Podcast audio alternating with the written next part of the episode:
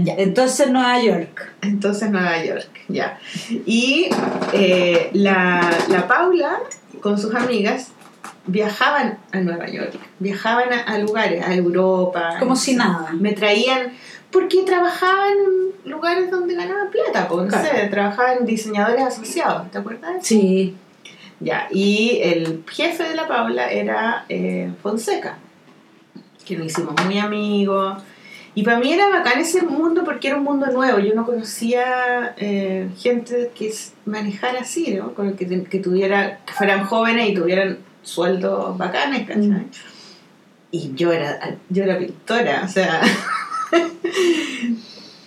a esa altura yo ya vivía en la casa de mis papás de nuevo, ¿cachai? Porque eh, traté de vivir sola, pero no podía, porque No te daba. no me daba, Mm. claro. Entonces, cuando empecé a ponerle con Pablo, eh, yo, yo vivía en la casa de mi papá, en La Reina, ellos ya se habían cambiado, ¿cachai?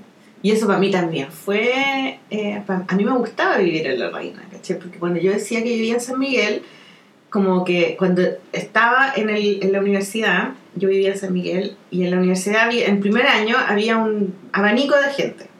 Entonces habían, eh, porque es la Chile, po. la Chile hay de todo, o sea, las cuicas que no quedaron en, en el, En la católica y se metieron en la Chile, se quedaron ahí por un año, estaban los clase media, así, ¿no? Como yo, y después venía gente que era de, eh, no sé, po, de otras comunas que yo, no, que yo ni siquiera conocía, ¿cachai? No sé, de, de la Florida para allá, de la Cisterna para allá, de Renca para allá, ¿cachai? Entonces, eh, había de todo. Pero yo, San Miguel, yo tenía una amiga que vivía en Las Condes y que ella fue la primera vez a San Miguel a un cumpleaños mío de mi casa y que me dijo, hoy que heavy fui en el metro y la gente allá era más fea.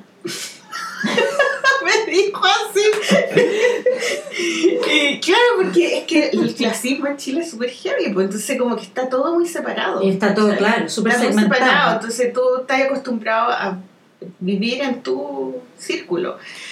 Y, y cuando mis papás se cambiaron a la reina, yo sentí que ya no tenía que decir que era San Miguel, entonces no me iban a mirar como, ¿y dó- y dónde está San Miguel? Como, eh, ¿Dónde está la Gran Avenida? ¿Y cuál es la Gran Avenida? ¿Cachai? Como que me decían así. Entonces, ahora la reina y todos sabían dónde está la reina, ¿cachai? Y, pero viví re poco ahí porque después yo me fui a Nueva York. Entonces, cuando yo estaba con, el, con este pololo cuico, yo encontraba acá en vivir ahí porque yo decía, si yo hubiera vivido en San Miguel, este gallo no habría Ah, no te haría pescado. No me pescado, ¿cachai? Sí- ministro. Claro, yo hacía esa- yo, yo pensaba siempre esas cosas, ¿cachai? Decía, claro, porque como es tan importante el, como el nivel social de la gente acá que para mí, porque era así, pues, si yo no había vivido en ningún otro lado, no, no cachaba, pero yo, yo sentía que era bueno vivir en La Reina, ¿cachai? Era mucho más bien visto. Y, pero después cuando yo me fui a vivir con, mi, con el Cristóbal, ahí tuvimos que eh, nos fuimos a vivir a Ñuñoa y entonces después volví a mi casa y eh, y cuando me fui a vivir a Nueva York me perdí No, tú saliste de la reina para Nueva York. claro ya de- es que de ahí me fui de ahí me fui a, a Nueva York y, mm, y en Nueva York me fui a la casa de un amigo el Gabriel Skolnick que vivía ahí hacía como tres años algo así. Gabriel es gringo nació allá y pero se vino de chico a Chile entonces tenía la naciona- nacionalidad y vivía en un loft ¿Él es fotógrafo? Sí, sí. fotógrafo de modas Sí. y, mm, y él vivía en la primera vez que fui a Nueva York primero fui en eh, el 95 y después me fui a vivir pero en el 95 antes de conocer a Pablo fui con mi hermana y, y él vivía en un loft en el Soho y, y era un loft así era Sí, chiquitito la- pero, eh, pero era el Soho era como el mejor barrio de Nueva York porque estaban todas las tiendas, era muy bacán. Y, y estuvimos ahí un mes y medio.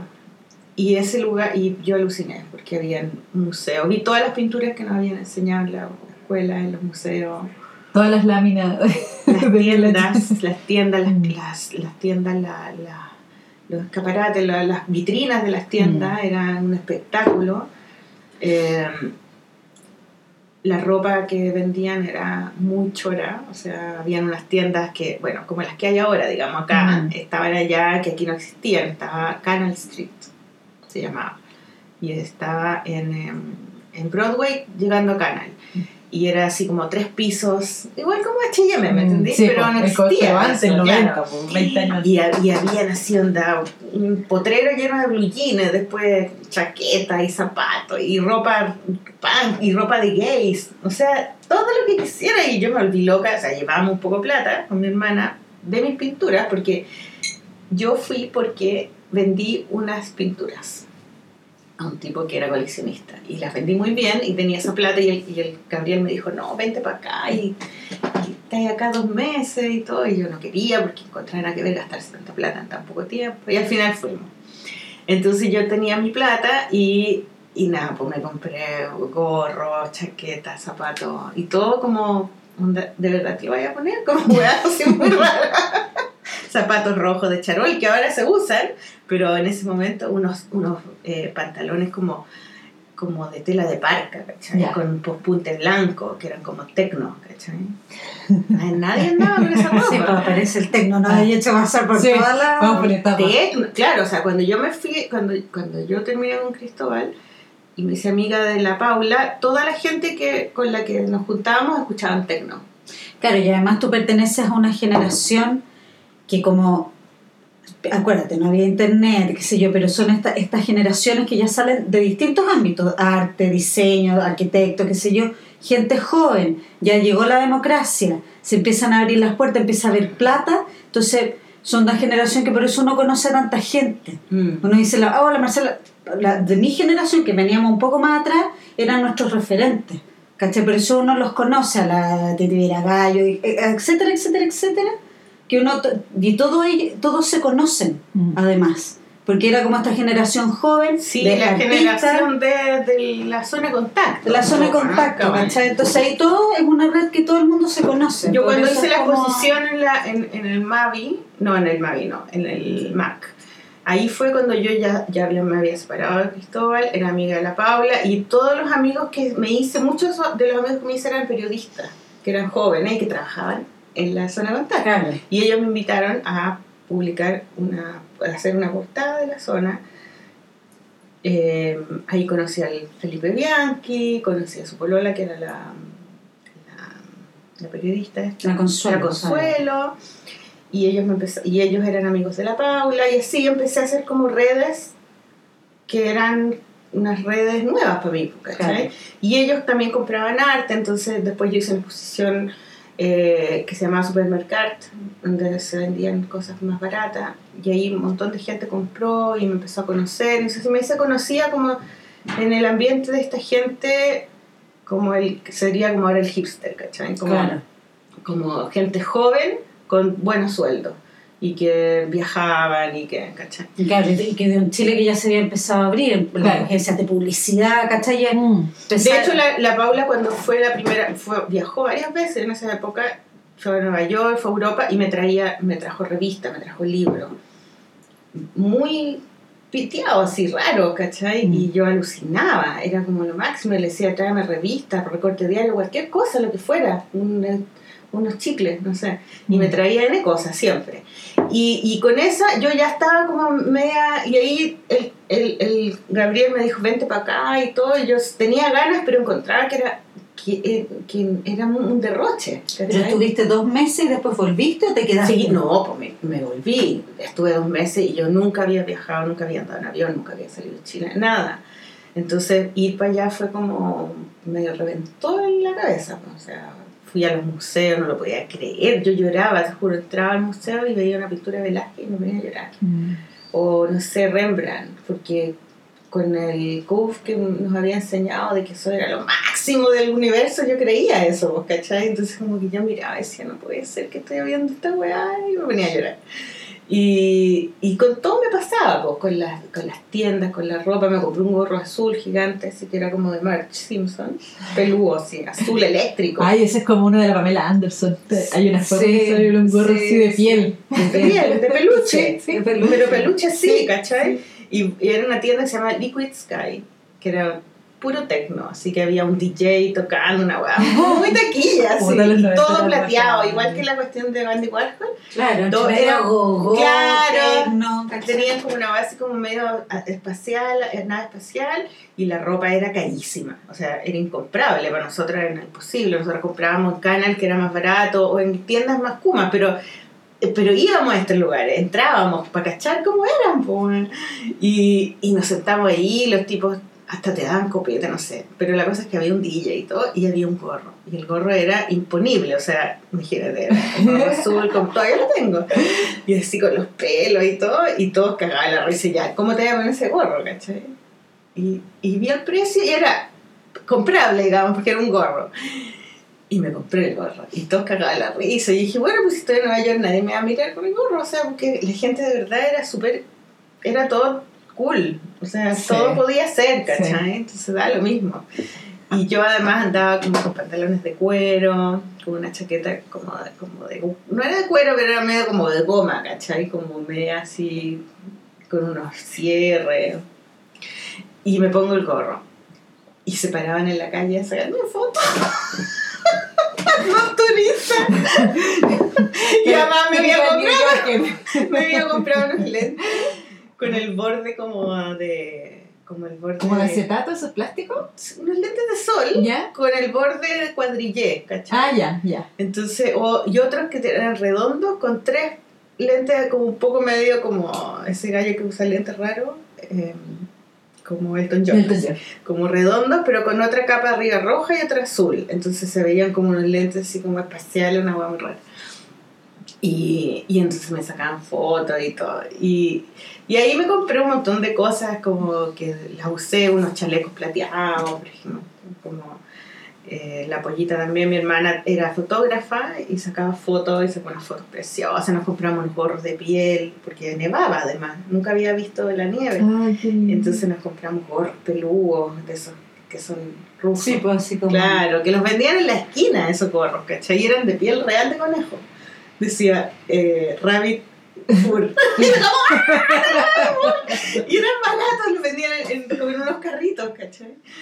Y, y nada, pues ahí estuvimos dos meses, lo pasamos increíble. Además, fuimos a, a comer comida étnica, ¿cachai? Ya. Que eso en Chile era muy raro, no había aquí comida. Había un restaurante in- Mega árabe. Claro. había un restaurante japonés y, ¿cachai? Así, y, y los chinos de Marcoleta, no sé, pero allá era como todos los países que tú quieras, ¿cachai? Exóticos. Entonces alucinábamos con la comida y comíamos cosas ricas. Yo además tenía una amiga, la Ivonne, que de hecho se vuelve a Chile después de todos estos años Qué a vivir a Chile.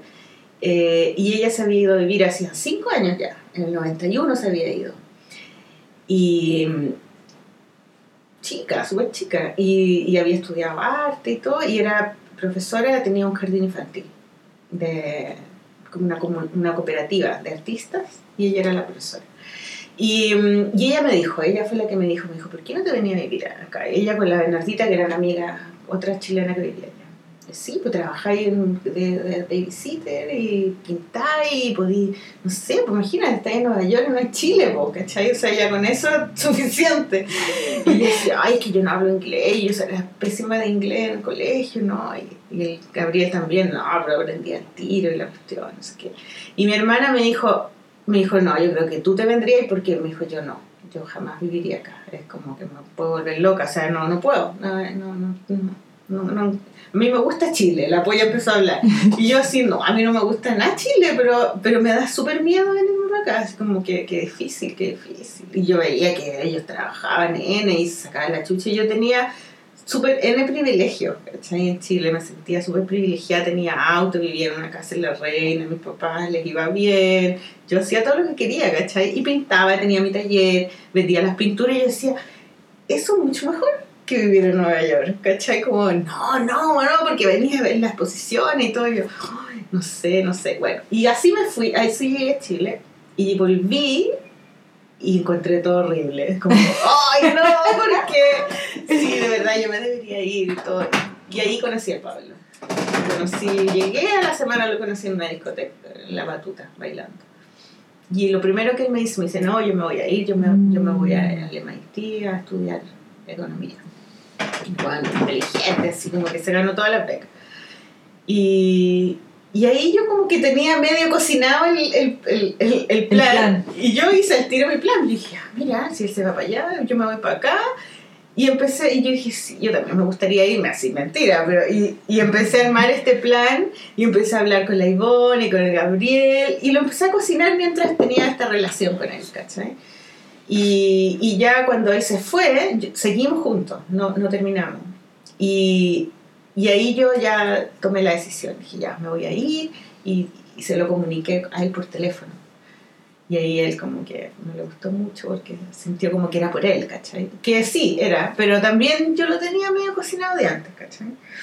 Y, al final, nada, pues eh, terminamos y yo hice una exposición en Temuco y en Temuco vendí unas pinturas y con esa plata yo me fui, vendí el auto, las pinturas y con esa plata me fui a Nueva York. Y llegué a Nueva York el... ¿Cuándo es el día de, del Estados Unidos? El 5 de julio. El cuatro. El 4. Ya, yo llegué el 5 de julio. Y, mm, y, el, y, el Gabriel, y llegué a la casa del Gabriel, y Gabriel ya no vivía en Soho, vivía en Chelsea. Mejor, mejor. En un loft gigante muy bonito, con otro amigo. Y al frente del Hotel Chelsea. Al frente, así estaba ahí. ¿Al frente de qué? Del Hotel Chelsea, Ya. que era donde se había muerto Sid Vicious. y era donde había venido Patti Smith y Barros y Andy Warhol y todo, pues era como ¡wow! Entonces ya me fui a vivir ahí y claro, las primer, el primer mes como que me volví loca, me compré ropa y ahí también está el, el tema gay, ¿no? Porque no mío, sino de mis amigos, que cuando yo vivía en Nueva York, o sea, cuando yo vivía en Chile los últimos años, tuve muchos amigos que eran gay, pero que no, que no habían salido del closet. Porque en Chile no se podía ser gay, ¿cachai? No estaba prohibido, pero socialmente sí. Entonces, yo no sabía que eran gay. Hasta el final me empecé a dar cuenta que eran todos gay, mis amigos, ¿cachai? y cuando yo me fui a Nueva York, empezaron a llegar. Después yo ah, eh, me, me arrendé un departamento, no, un departamento, me arrendé una pieza en, un- en un departamento donde vivía una familia coreana. Ya. Y mm, porque fueron los únicos que me arrendaron.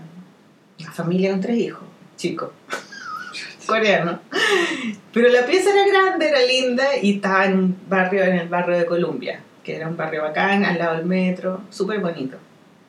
Y ahí empezaron a llegar mis amigos gay. Entonces eh, llegaban de vacaciones. ¿Cómo te po. comunicas con los coreanos? ¿En inglés? Nada, en nada. Me En, enseña. Sí, en buena onda. en buena onda nomás. No, de repente me daban comida, unas comidas rarísimas. Comían sopa de pescado al desayuno. Y olía la casa comida todo el día. Pero eran buena onda. Yo los quería bien a los niños y todo. Pero eran ruidosos y hacían escándalo y tiraban pollo. ¿Cachai que ellos tiran, tienen una costumbre? Los Ah, no, no, asiáticos. Que tienen que em, mantener limpio. Limpio. Entonces se les junta algo y lo botan pero con un ruido. Ah, claro, como que la reúnen. La reúnen con y eso lo hacen en el baño todo el día. O sea, cuando lo- van al baño y, y hacen ruido.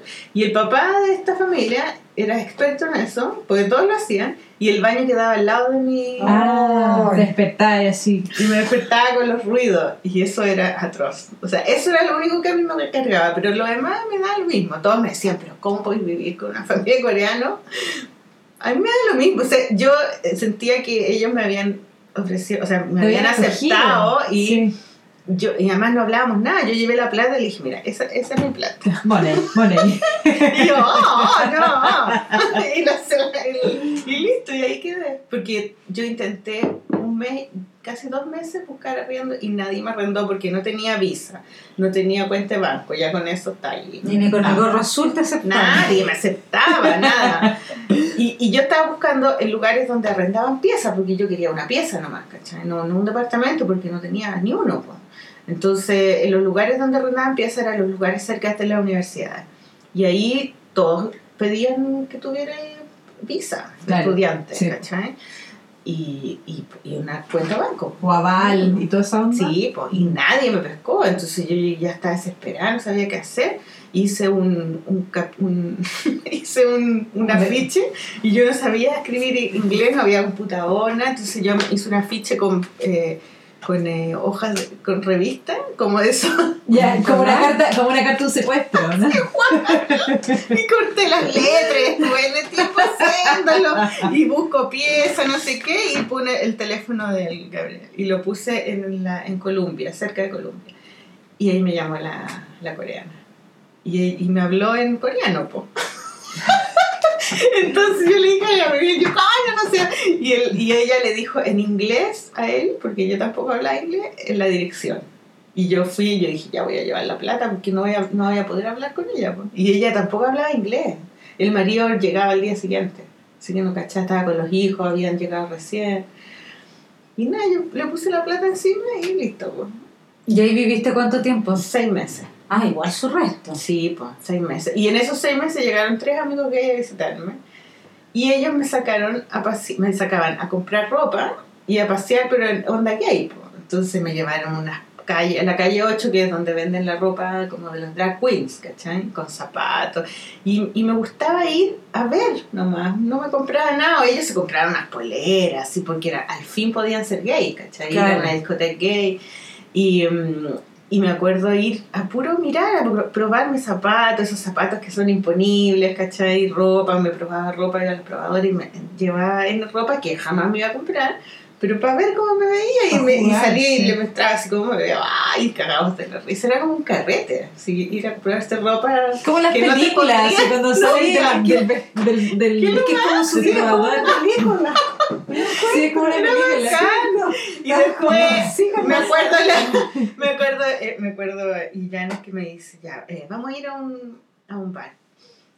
Y yo sí, y Janes, por favor, ya no quiero ir más a un bar gay. Ya no quiero más porque yo llego y son todos hombres y me miran como que yo no existo, ¿cachai? No, este no es gay, nada que ver. Es, es- eh, está especializado en música del, de los 80 y tocan a, a Morrissey. a- de- ah, ya, bacán. Y yo así como, ah, hoy día voy a ver a Morrissey. Ya, y yo Ah. feliz. Y llego, puros hombres. Y yo, weón. No, pero mira, si, si igual, toda la música. Y el tipo le decía, ¿y para qué trajiste a tu hermana? Le decía. Pero bueno, eso fue como el, el- el principio cuando vivía con los coreanos. Después me hice amiga de la Dinky, la Dinky Iglesias, que ahora es músico tecno. Y ella eh, era bailarina. Y era chica, tenía 19 años. Y había llegado recién. Y ella era súper amiga de Jorge González, de Los Prisioneros. Y de la Verónica, que era su esposa o su polola en ese momento. Entonces eh, me hice amiga de ellos y, y buena onda. La, la Vero había, había estudiado arte en Inglaterra, entonces le gustaba mucho el arte, tenía amigos artistas, me presentó amigos, tenía un loft en Chelsea, súper bonito. Eh, y me metí y me puse amiga de ellos, ¿cachai? Y ellos eran muy tecno, porque Jorge González estaba con la onda del tecno y tenía amigos que hacían música, que ponían música, entonces el Jorge le estaba enseñando a la Dinky a hacer música. Entonces la Dinky se compró un, una, una tornamesa, eh, la acompañé a algunas cosas, comprar discos y comprábamos discos. Y además era Jorge González. po. Era como Sí, ya, taquilla, era como soy taquilla. amiga de Jorge González, ¿cómo puedo creer? Y él era, y además Jorge era, era un tipo muy especial porque él siempre era Jorge González. Él nunca era una persona común y corriente, ¿cachai? Y eso me llamaba mucho la atención, porque, eh, no sé, pues la gente como famosa siempre tiene un lado como más casero, digamos, y él siempre era Jorge González. Tenía una cosa como que, es como que él siempre era estrella, ¿cachai? Pero no es mala, sino como que, o yo nunca fui capaz de ver más allá de eso, ¿cachai? Porque él era como, siempre decía cosas como que ojalá fueran inteligentes, ¿cachai? Como muy preocupado de que, de que, de, estar bien frente a los demás, ¿cachai? Eso es lo que yo sentía. Y que, y era súper inteligente, era un tipo muy clever, ¿cachai? Como que hacía buenos comentarios, ¿cachai? Pero estaba súper preocupado de eso, eso es lo que yo sentía, ¿cachai? Pero era muy simpático, pero yo me hice amiga de ella, de la, de la esposa, de la polola, en algún momento se casaron, no me acuerdo. La cosa es que ellos tenían un grupo de amigos que a mí me gustaba mucho porque, por ella especialmente porque ella tenía amigos artistas. Tenía un amigo artista japonés. Ay, no me acuerdo cómo se llama. Pero yo también tenía un amigo artista japonés, entonces como que íbamos a comer con los artistas japoneses. Eh, eh, Jorge a su vez estaba era amigo de Mardava, que era otro, era un tipo que estudiaba religión, me acuerdo, en Colombia. Y, y entonces íbamos a su casa y nos veía la, la carta astral.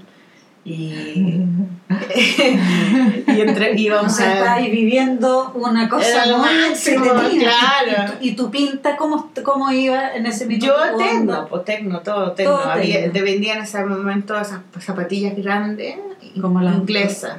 Las donors que tal ¿Como los Dr. Martens o, o más, más, No, no, más pues las que son, no, los Dr. Las- Martens son los botones. Los bototos. No, estas son unas zapatillas con terraplén grande que las vendieron hace unos años. Ah, Ah, la usaban la Spice Sí, les decían creepers. No sé cómo. Claro. Ahora le ponían creepers, no sé. Y, y eran, eso era, y eso tuvo unas zapatillas, zapatillas eh, poleras negras con un marciano blanco acá, o como, ¿cachai? Negra con Ya, un blanco, tecno, tecno, tecno, sí. Y mi pelo, eh, maliki, así cortito, chico. Eh, y mm, mucho plateado, ¿cachai? Mm. Como... Muy noventas. Sí, noventas, blanco, negro, plateado. Eso era todo Plateado, yo, yo, yo me probé una mini plateada para un matrimonio, me acuerdo. Sí, tenía un Sí. vestido plateado, la Sí, fiesta. Y, y había mucha fiesta, además, mucho carrete, de salir a fiesta, bailar, Mm. eh, éxtasis. Sí, pues eh, y, y copete, copete. Yo, eh, yo siempre fui de copete, a mí me gustaba mucho el copete. El éxtasis lo probé antes, cuando vivía sola, cuando terminé con Cristóbal y me hice amiga de unos tecnos, de los Barracudas, se llamaban. Ujú. Y yo me fui a vivir a una casa en, en ¿cómo se llama esto? En Las Tarrias, detrás del GAM. Hay una callecita que Ah, ahora todos caminan. lindo Ahí había un edificio que todavía está. Y eh, yo vivía en el tercer piso con puros amigos, amigas. Pero al final eran amigos porque los pololos de las amigas vivían ahí y era carrete todo el día. Era bacán, pero te juro que yo me podría haber muerto ahí. O sea, uno en, el, en la pieza, en la, había una pieza que era como de, de la nana, pero era, un era una piecita que estaba en la cocina, que originalmente tiene que haber sido la pieza de servicio. Claro. Y ahí vivía un amigo que él era, eh, vendía éxtasis. Yo no tenía idea, pero él llegaba, yo estaba tomando desayuno y él me ponía una pastilla para, para esta noche. Y yo, ay, qué bacán. Y yo no tenía idea, nunca había tomado. Y, y lo pasaba increíble, me tomaba la pastillita y bailaba toda la noche. Y así me tomé todas las pastillitas que me dieron. Nunca me compré una, fue como que estaban ahí en la casa y llegaba, la- llegaba la gente ahí a carretear a la casa. Y al final era un carrete non-stop. Y yo siempre he tenido esta cosa de que, de que está todo bien, hay que pasarlo bien, pero yo tengo que cumplir con mis obligaciones, ¿cachai? Y yo en ese momento pintaba y hacía exposiciones y tenía mis proyectos y los tenía que hacer, ¿cachai? Entonces como que en algún momento, un fin de semana y una semana que no, no paró el carrete, yo dije, yo ya no puedo más, me voy a morir porque estoy todo el día carreteando, pues además que los, la- los bajones del éxtasis te los cargo, o sea, son malos, así como que quedáis destruida un día entero. Y eso me, me asusté y dije, no, no. Y llamé a mi papá y les dije si podía volver a la casa. Y de ahí, la, la siguiente vez que me fui, me fui a Nueva York. Y en Nueva York, Es que en Nueva York yo no podía carretear así porque yo trabajaba. Pues de Claro. hecho, cuando me arrendé mi departamento con los coreanos, encontré trabajo con la Amanda, la niñita que cuidé siempre. Y entonces yo eh, en las mañanas me metí a estudiar inglés al Hunter College porque no hablaba nada y encontraba atroz no poder hablar y no poder echar la talla, no poder leer, encontraba que me sentía como una niña de 8 años, pues, o sea, como más chica. Encontraba terrible ser estúpida, como que no podía soportarlo, ¿cachai? Entonces me metí al tiro y el, y el Gabriel decía, ah, pero vaya a aprender en la calle, hablando. Y yo no, no aprendo nada, sino no. Me metí en una escuela muy cuba que había cerca de, mi- de ahí donde vivía con los coreanos, pero eran todos dominicanos. Y hablaban todos en dominicano y como, ay, concha le vale. Y No, dije no. Así que busqué y, y me metí a Hunter College, que es una universidad estatal, y tienen un programa en todas las universidades que es ah, ESL, English as a Second Language, y es para Mm. dar el TOEFL. Y eso era mucho más barato que una carrera, era como una, era un servicio que tenían para todas las escuelas, entonces era muy barato. Y me metí ahí, y ahí eran todos coreanos, todos mis compañeros eran coreanos, y, y yo vivía con coreanos, entonces era como, yo cacho todo, yo cacho los coreanos. Y me hice súper amiga de los coreanos, súper, súper. Y los amé y los amo, o sea, como que Sí, pues ahora igual hay familia. una, hay una comunidad Sí. grande más acá me encantan. Sí, tengo unos amigos coreanos en mi edificio. Bueno, la cosa es que me, me, me metí a esa cuestión, entonces yo iba a clase en la mañana, a las ocho- de 8 a 12 era mi clase, después almorzaba en la escuela y iba a buscar a la Amanda al colegio. Y a la Amanda la tenía que ir a buscar y después arriba donde vivía en Washington Heights, un colegio público en los primeros años, y después la llevaba a su clase de lo que fuera, de canto, de guitarra, de salsa, de lo que fuera. Ah, ya. Fue a está clase. Y de- si era en una época de verano o de calorcito, y en cualquier época, la Amanda era un mono, así se subían las cuestiones y todo, y al parque a jugar o a playdates con otros niñitos. Entonces, yo tenía el día- yo empezaba mi día a las 8 de la mañana, a las 6, porque tenía que levantarme a las 6, y terminaba cuando la Amanda la acostaba. Entonces yo no podía carretear. Yo carreteaba el fin de semana, el sábado. Mm. Nada más, ¿cachai? Los primeros, el primer mes antes de trabajar, sí, pues ahí carreteé, iba a recitales, Sí. fue cuando conocí a Bjork y le agarré el brazo, ahí fue. Pero ya ahí yo estaba como en una burbuja todavía, pues todavía Mm. estaba como recién Todavía ahí entre turistas. Sí, pues era como, ay, me voy a comprar esto, me voy a comprar esto, otro, después ya no, porque tenía que comprarme Sí, pues. tazas, ¿cachai? no sé, pagar la cuenta. Y, y, de- y ahí fue cuando yo me fui, me fui de los coreanos y me fui a vivir con la Dinky a un departamento que arrendamos en la 90 con, las, con la avenida no sé cuánto. Un barrio de mierda que era como, como de oficinista, como de bares de deporte, ¿cachai? Como, Mm. un barrio fome, no tenía Sí. ni una gracia. Pero no era un mal barrio, Es que digamos, no era peligroso. había ahí estado en los medios barrios. Claro, entonces cosa. como que, pero fome, pero lo bueno es que el departamento con la Dinky era un departamento en un primer piso, entonces nos tocaba patio. Mm, bacán. Y, y ahí lo pasamos súper bien porque hicimos N asado, hicimos fiesta con los coreanos, llegaban nuestros amigos porque era el Upper, East- era el upper, Ah, ya. Eso era lo- el upper West. ¿cachai? Porque era, a ver, el East, no, East, Upper East. Era antes de, era 90 es como antes de Harlem, Ya. Entonces es todavía como medio, es como clase media de Nueva York, Sí. ¿cachai?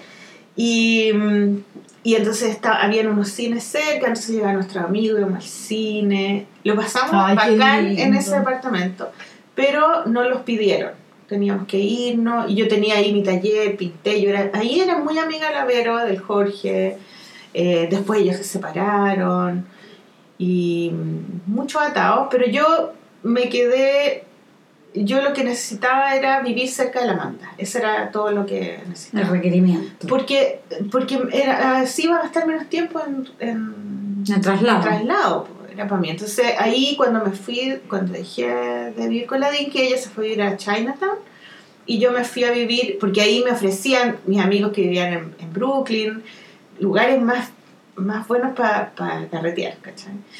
Y, y yo no, no, tengo que vivir cerca del trabajo. Y me fui a vivir a Washington Heights, que es donde vivía la Amanda, y me arrendé un departamento en el edificio del lado de ella. Y, mi, y la Amanda, la mamá de la Amanda, la Ann, fue mi aval, porque necesitaba aval. Claro. Entonces, ese departamento costaba en esa época, cuando recién lo arrendé, 700 dólares. Que era botado de barato. Sí. Botado así. Era la que pagaba menos de todos mis amigos. Pero era Washington Heights, Sí, que pues. es arriba, muy Mm. lejos. Entonces, terminó, terminé pagando el doble cuando me fui, como 1.500 dólares. Pero seguía siendo lo más barato. Ahora los arriendos son como 5.000, 6.000 dólares. Mínimo. O sea, Sí, claro. y, mm, y nada, pues y ahí el departamento era precioso, súper lindo. Tenía un dormitorio, living comedor. Entonces mi dormitorio era el living comedor y el dormitorio lo arrendé siempre. Y ahí vivieron muchas personas distintas. Chilenos, una niña que era eh, de Lituania también, pero la mayoría es chilena. Y entonces todo. llegaba gente, una amiga que fue la, ¿cómo se llama? Ay, eh, no sé, pero ella tenía muchos amigos, llegaron toda su familia. Yo- al final yo le dije, pero deja de invitar gente. Siempre había gente. El abuelito, no sé, todo el mundo. Pero igual bueno, porque conocí gente. Sí. po. Había- llegaban ahí, pues tú fue, el, era, ella era amiga de un cabro que tiene un programa en la radio ahora, el, eh, que hace Santiago Adicto. Ah, eh. Gonz- no, se llama Gonzalo. Ah, no, ese es Pizarro. Gun, ¿no? Gun, Gundelman. ¿no? Genderman. Genderman. Claro, porque Sí, ella, ella también era de la comunidad judía, amiga de Gabriel, que Gabriel también. Entonces eh, llegó y se quedó ahí y nada, pues quedarse en mi casa era vivir, en- tomar desayuno juntos, mi, eh, mi apartamento era enano, ¿cachai? Y ahí conversando, súper buena onda. Y mm, también llegó otro, llegaba gente según la persona que vivía, ¿cachai? El, el Iván Navarro, que éramos bien amigos también, eh, él llevó un montón de gente, artistas, y ahí empezáis a, a, a, a- conocer gente, a, ir a lugares distintos, según quién esté en la casa. ¿cachai? Oye, y en esta época tú estás estudiando inglés, cuidabas a Amanda y pintabas. Eh, O mira, lo tenían en la casa, de, en la casa de, lo- de los coreanos yo tenía un taller, o sea, ella me arrendó dos piezas. Ya. Una pieza que era el dormitorio y otra que era muy chiquitita, y ahí yo tenía mi taller, y yo pinté ahí. Pero ahí ya me puse a estudiar inglés y después eh, cuando me fui donde la, donde la, mm, con la Dinky también tenía taller. Tenía, yo había un, en el living dormía ella, yo dormía en un, arriba de la cocina había como un altillo donde estaba la, había una cama, ahí dormía yo como con el olor de la comida. y, la, y el dormitorio principal era mi taller. Ya. Y yo pintaba también. Mm. Y empecé a hacer retratos por encargo, me acuerdo. Mm, bacán. Y, mm, y después que terminé de estudiar inglés, porque ya aprendí a hablar y todo, eh, me metí a estudiar pintura a una escuela que se llama The Art Stu- Students League, la Liga de Estudiantes de Arte de Nueva York, que es una escuela antiquísima, que es una cooperativa, entonces tú pagáis muy poco o no pagáis si trabajas ahí. Y es una casa antigua de varios pisos donde hay talleres y de distintos no sé, pintura, grabado, Ah, escultura, dibujo. Y es muy bacán. Y ahí, y es, y es muy barato. Entonces, eh, ellos te tramitaban la visa. eh, una babysitter que, que cuidaba, con la que yo cuidaba la Amanda, española, ella estudiaba ahí. Y ella me dijo, yo me metí hace poco, anda para allá y todo. Fui y caché que era la papa y me metí. Y, y ahí ya cambió porque ya, eh, ya vivía en Washington Heights, empecé a estudiar pintura, ya el carrete se acabó casi completamente porque eh, no tenía tiempo, ni plata, nada. Entonces eh, me puse a pintar. Y ahí eh, me costó encontrar un poco mi, mi, profesor ideal, porque pasé por varios talleres. Y al final que lo encontré ya me quedé ahí y ya me hice amiga de mis compañeros, que eran la mayoría, eh, bueno, tenía compañeros colombianos, venezolanos, mexicanos, gringos, suizos, suecos, esos eran como los que más tenía. Y mucha gente que había ahí en la, la escuela. Y estuve cuatro años en esa escuela. Y en esa escuela, eh, cuando yo estaba ahí, eh, al principio tuve un pololo que era chileno, el Alaluf, Alejandro Alaluf, que se fue a vivir para allá y vivimos juntos como seis meses. Seis meses. Y, mm, y después terminamos y después yo tuve otro pololo cuando estaba ahí también en esa escuela que era el Chad, que ese fue mi pololo como estable, que duré como cuatro años con él, con Chad, que era gringo. Ese Chad. Chad Mably. Chad, muy gringo. Gringo, era como, como de pelo castaño, con peca y la nariz así. Y los ojos azules. chat no tenía ninguna tendencia que tú tuvieras como algo- Obvio que sí. pues. Chad era vaquero. Vaquero.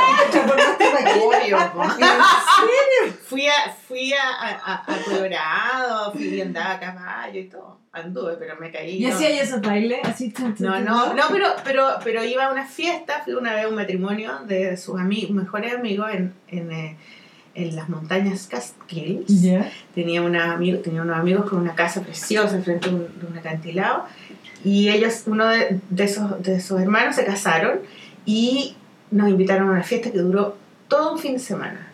Entonces había que, eh, habían actividades, ¿cachai? Eh, andar en kayak, bajar, que yo no quise, porque dije, no, ahí yo me voy a morir. O sea, se va a dar vuelta mi kayak. Yo, Claro. todo lo que sea deporte, esas Sí. cosas, no, no, no le tengo ni una. Es como, ¿por qué voy a arriesgar mi ¿Por qué me vida? voy a exponer? ¿Por qué voy a arriesgar mi vida? ¿Que ¿Me van a pagar? ¿Qué? O sea, como que no tengo ninguna... O sea, con las drogas lo, creo que lo hice, pero llega, eh, llega un momento en que yo me asusto, ¿cachai? Digo, pero me puedo morir, ¿cachai? Está entretenido y todo, pero no. Entonces yo vi esos kayaks, que eran unos kayaks largos, ¿cachai? Y todos iban a andar y, el río era Sí. así como... ¡fua! No, eso es como rápidos. muerte, directamente. Ni cagando. Entonces, Ellos fueron, eh, después había que mm, eh, acampar porque todo estaba afuera y había un, un momento en que todos íbamos a un lugar grande y hacían estos bailes Mm. y con música de Sí. banjo y bailaban y todo así. Sí, y ahí andaba y después andaba ahí con Yo bailaba también. sí, yo andaba con mi ropita. No, no, en realidad como que me vestía bastante como normal, digamos, en esa época. Pero él era, él él tenía una mentalidad como bien anarquista. Él, él era, había estudiado arte, era escultor, pero trabajaba en un shop. Shop es como una- un negocio, pero como un taller, digamos, ese es el shop. Donde hacían muebles, pitucos, ¿cachai? Como tu marido que hace muebles. Eh, y hacían, pues tú le hacían la mesa de comedora al cantante de YouTube, no sé, por ejemplo. Y, trabajaban hartas personas y él trabajaba ahí también. Entonces, el, el ¿cómo se llama? El, él me, me, me ofreció matrimonio a mí. El- Oh, Chad. ya, ya, y Ofreció tú tampoco te diste cuenta. Así como, oh, yo. Yo tampoco, sí, yo me puse a pelear con él de la misma manera. Igual, igual. Yo estaba peleando con Ana Luz, que fue un desastre esa relación al final, como que no. Y no podía, y como que él no se quería ir de la casa. La cosa es que finalmente terminamos, pero antes de terminar, yo fui a la casa de mi amiga de la y ella vivía siempre con roommates, porque vivía en unos lofts gigantes, súper bonitos, artistas, todo. Entonces fuimos y había un tipo que eh, era Chad, ¿no? Y yo nunca lo había visto. Y, la, y Leo me dijo, oye, Chad, ¿tú le gustas a Chad? Y yo, ¿Yo? si yo tengo pololo, tengo a Luz, no sé qué. Y, y no, y tú le gustas y tú le gustas. Bueno, la cosa es que al final, cuando terminé con Chad, fui un día a la casa y estaba... Cuando terminé con Ana Luz, claro, fui a la casa a comer, porque siempre iba a la casa de León. Y él se me acercó y me empezó a hablar. Y yo dije, ah, parece que le gusto. Pero a mí no me gustaba. Él como que encontraba bacán que yo le gustara a alguien. Y, y él se empezó a acercar. Se empezó a acercar y me empezó a llamar y me empezó a invitar. Hasta que me invitó un día a, a la casa esta de los Catskills, de sus amigos, a pasar un fin de semana. Y ahí ya era como, obvio que... ¿Y en mi cuándo te pidió matrimonio? Ay, me- no, después. No, y ahí nos pusimos por el día. Ya. Y después de, no sé, por dos años, me dijo que... Perdón, yo pensé que lo había pagado. ¿Estás segura? ¿Estás Sí, segura? bebé, no era. No, lo era el pagué modo bien, no lo pagué bien. Ya, hoy día vaya a ver a Morris. Sí, ahora voy a ver a Morris. Ya, pero yo me quedé en la pedida matrimonio Ah, con sí. Chad. Bueno, Chad me invitó a conocer a su familia que vivía en el Midwest, ¿cachai? O sea, vi- vivían en Oregon, la abuela, la mamá vivía en New Mexico. Y entonces fui dos veces, fui en invierno y en verano. Y cruzamos todo Estados Unidos en, un- en una camioneta, eh, conociendo distintas partes de Estados Unidos. Y él era, le gustaba mucho el outdoors, ¿cachai? Y yo era, y yo como que me transformé un poco en eso, como de la ropa así como outdoors, ¿cachai? Y, y yo odio, odio esa weá, no me gusta vivir, no me gusta la carpa y el saco encuentro Sí. horrible. Pero a él le gustaba y ya, yo iba y hacía todas las cosas, ya, ya. Y me, y me fue a presentar a su familia y fuimos, y su abuelita era una abuelita alemana, que había, sido, que había vivido en Alemania.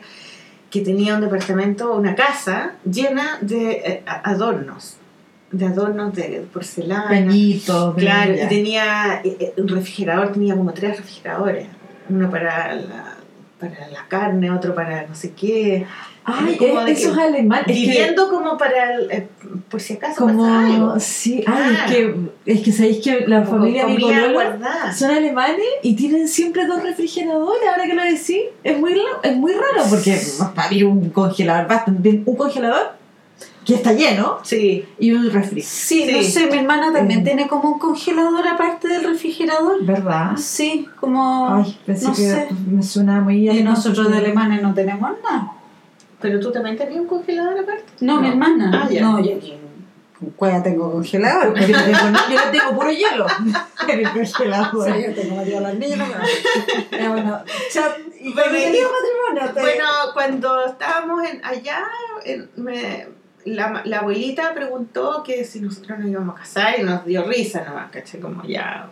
Y después cuando veníamos de vuelta, en el porque nunca fuimos en avión, fuimos siempre Claro, Cuando nos era vinimos, outdoor. eh, claro, eh, él era outdoors, claro. Eh, él me dijo que, que si yo quería casarme con él porque él quería que nos fuéramos a vivir, que nos fuéramos de Nueva York. Él ya no quería vivir en Nueva York. Quería vivir en la granja. Quería vivir.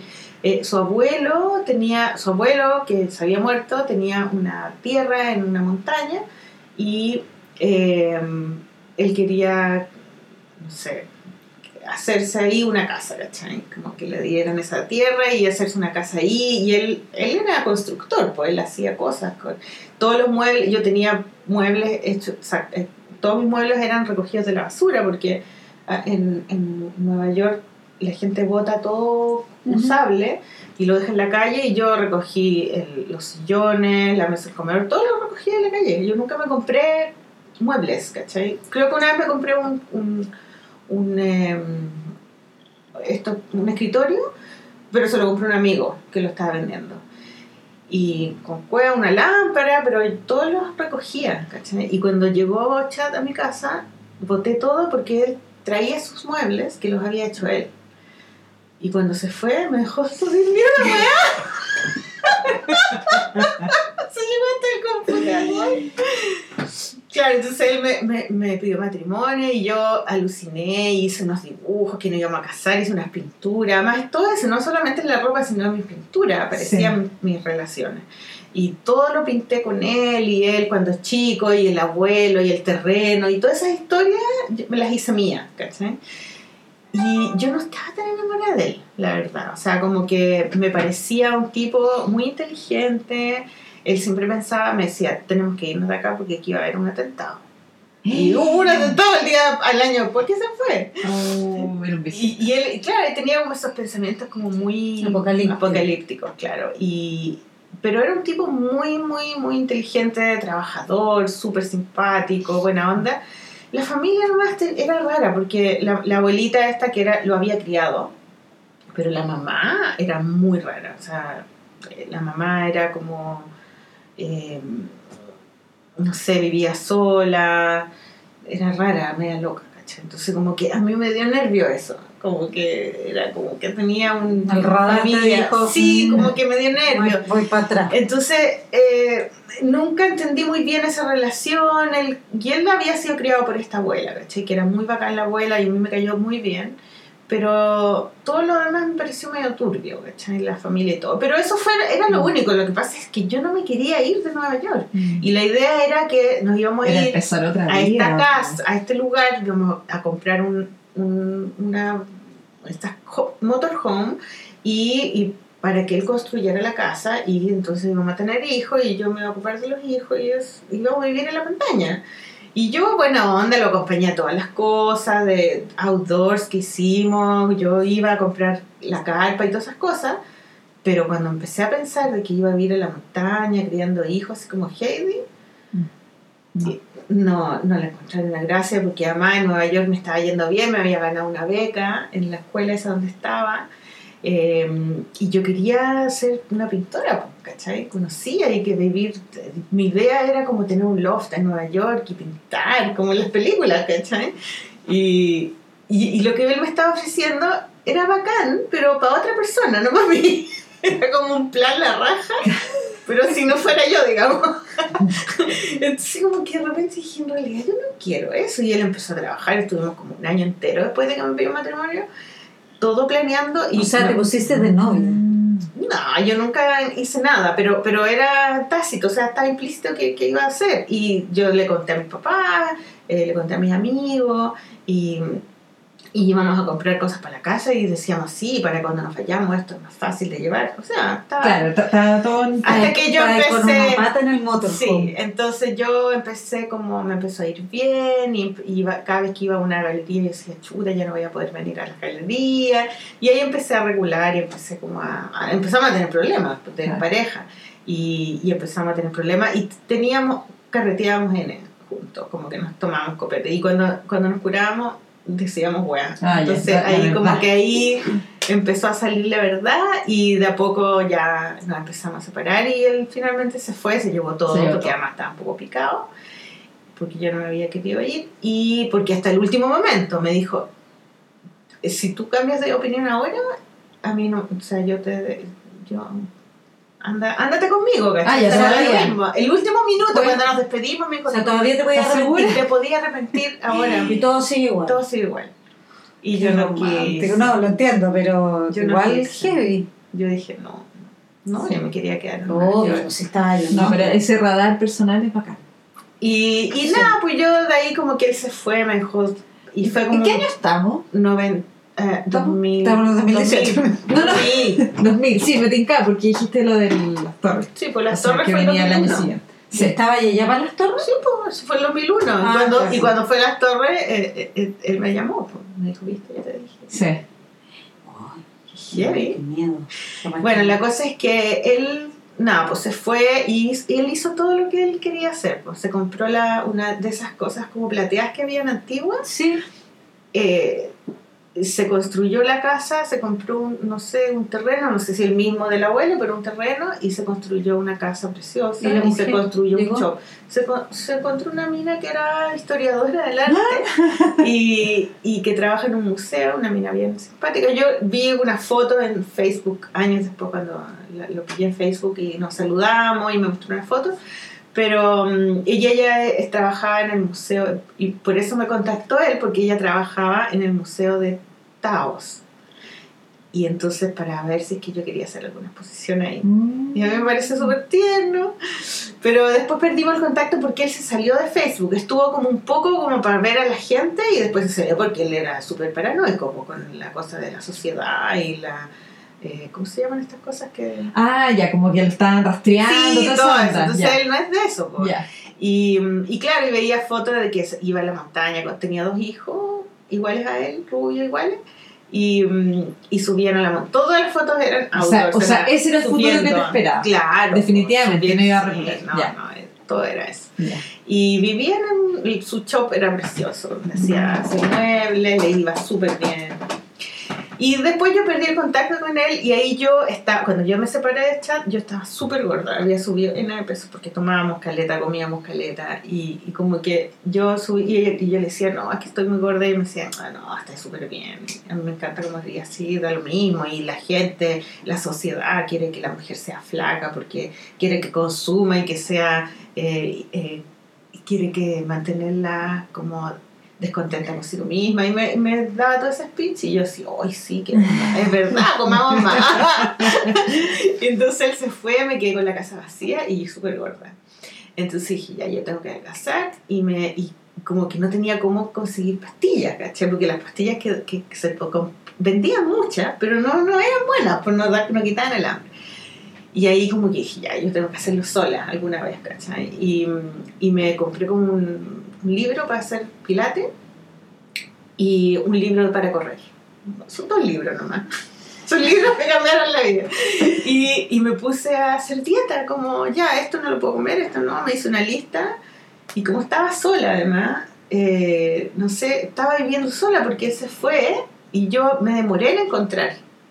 Y en ese momento que me demoré, eh, hice esta, esta dieta y empecé a adelgazar así muy rápido. Y empecé a correr todos los días porque leí este libro de que el ser humano nació para correr. Y yo, ah, sí, sí, sí, ya, listo, ya, a correr. y después eh, Pilates. No, Pilates lo mejor. En esa época estaba recién empezando. Y, y lo hice solo, hacía sola, pues, el- como tenía esta pieza extra, ¿cachai? Y, y empecé a adelgazar y empecé a volver a ver a la gente, a volver a, vol- volví a ver a la Vero, por ejemplo, la ex de Jorge, que ya se había casado con otra persona, tenía una hija. Volví a ver a N gente que no había visto porque yo me... Yo me Te encerraste yo en me encerré porque además yo me iba a ir, pues yo me iba a casar. Me iba a ir a vivir a- a- al oeste, a, los vaqueros. Entonces tenía hasta unos dibujos y todo.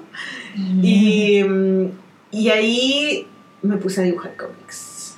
Fue justo en ese momento que empecé a dibujar porque eh, yo siempre me había comprado cómics, siempre, pero yo había hecho una, mm, una postulación a, un- a una beca que había en un museo, el museo del, del barrio, museo del barrio, eh, que era un museo de artistas latinos.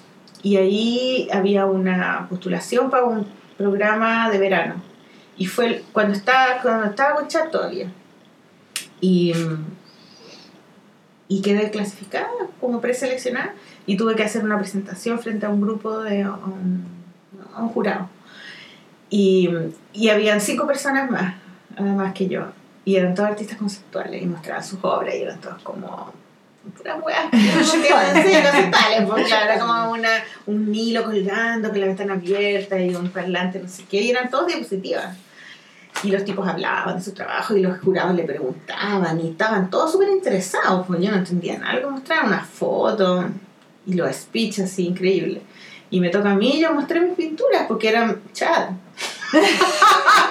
Cuando chico, Chad, cuando grande, la abuelita de Chad, no sé qué, y todo como metido con cosas japonesas, coreanas, con mono, medio así como collage de cosas, pero cosas que eran parte de mi vida nomás. Y yo no tenía speech, yo tenía mis pinturas y yo empecé a contar cómo las hacía ¿no? y lo que me importaba y todo, y nadie me preguntó nada. Todos se quedaron callados, me miraron y no me dijeron nada. Y yo cagué, con eso fue como, oh no, No soy quedé. mala, no, no, no, ni siquiera no No quedé, no quedé, Ya, ah, no ya. quedé, no ah, pensé que se habían asombrado. Yo por eso No, no, no quedé Ya. y además no me dijeron nada, o sea, como que Ah. no hubo ni un interés y me miraron como que la buena loca, eso es lo que yo presentí. Y, y ahí me separé de chat, se fue y fue como que todo se derrumbó, Ah, ¿cachai? Y como que estaba gorda, no soy buena pintora y como que dije ya, no puede ser, ¿cachai? Y cuando empecé a adelgazar y dije ya, todo de nuevo, todo de nuevo. Y empecé a pintar de nuevo, pero ya estaba completamente desesperanzada y no tenía ninguna fe. Decía, voy a pintar, pero nadie me va a comprar esta pintura, no me van a dar exposición, no, tengo, no conozco a nadie. Y me empecé como a asustar. Y, y ahí yo tenía los cómics, que siempre me compraba, ¿cachai? Y empecé a dibujar. ahí empezaste. No es que tuvieras escondido algunos cómics. Nunca había no, cómics. Empecé a dibujar unos cómics para mis amigos, ¿cachai? Y como con las cosas que me pasaban. Porque además adelgacé y empecé a carretear. Y carretear. Claro, pasan cosas. Para mí estar flaca es carretear. Eso siempre había sido para mí eso, ¿cachai? Porque cuando uno está gorda, como que está gorda, entonces tenés que... Y en esa época más carretea y más con chat, pues. También Estábamos en la casa, hacíamos sí. unas comidas donde invitábamos a mis amigos y nosotros cocinábamos todo el día y en la noche llegaban los amigos y hacíamos unas comidas gigantes. Sí, sí. La en la casa no había living, había una mesa comedor que él había hecho, que la quería vender porque era una mesa hecha como con una madera gigante y con, con unos wok que compraba en Chinatown, que eran gigantes y esas eran las patas. Era una hueá como de diseño que no, no correspondía a mi apartamento, pero era de él. Y, y entonces mi casa era un comedor y nosotros hacíamos comida, claro. porque esa era la onda, ¿cachai? Y, era más y hacia yo casa. pintaba en, mi Mm. en, en la escuela, donde, donde estudiaba, entonces mi casa era comer y comíamos. Y cuando él se llevó eso, yo armé mi, eh, mi taller ahí mismo, después de un tiempo volví a arrendar la pieza y te- en mi pieza tenía mi cama y mi taller, ¿cachai? Que era el living en realidad. y pintando ahí me sentía súper como apretada, ¿cachai? Como que tenía todo ahí y no salía de la casa porque antes pintaba en la escuela y tener un taller afuera de mi casa era imposible, no tenía plata, ¿cachai? Entonces como que me empezó a deprimir esa situación, ¿cachai? Y empecé a dibujar las cosas que me pasaban en las fiestas que iba, ¿cachai? Y le empecé a regalar esos cómics a mis amigos y todo, y, empecé a cachar que el mundo del cómic era súper importante en Nueva York, que habían editoriales y habían eh, ferias, y empecé a ir y caché y empecé a dibujar, pues ya, parece que esto, parece que, que puede ser, y de repente empecé a- me empezaron a invitar a, a- a publicar cosas, y, y ahí empecé a dibujar cómics y los fotocopiaba, se los regalaba a mis amigos. Postulé un fondar con Ya. un cómic y me lo gané, Ya. que fue el único fond- el primer fondar que me sacaba.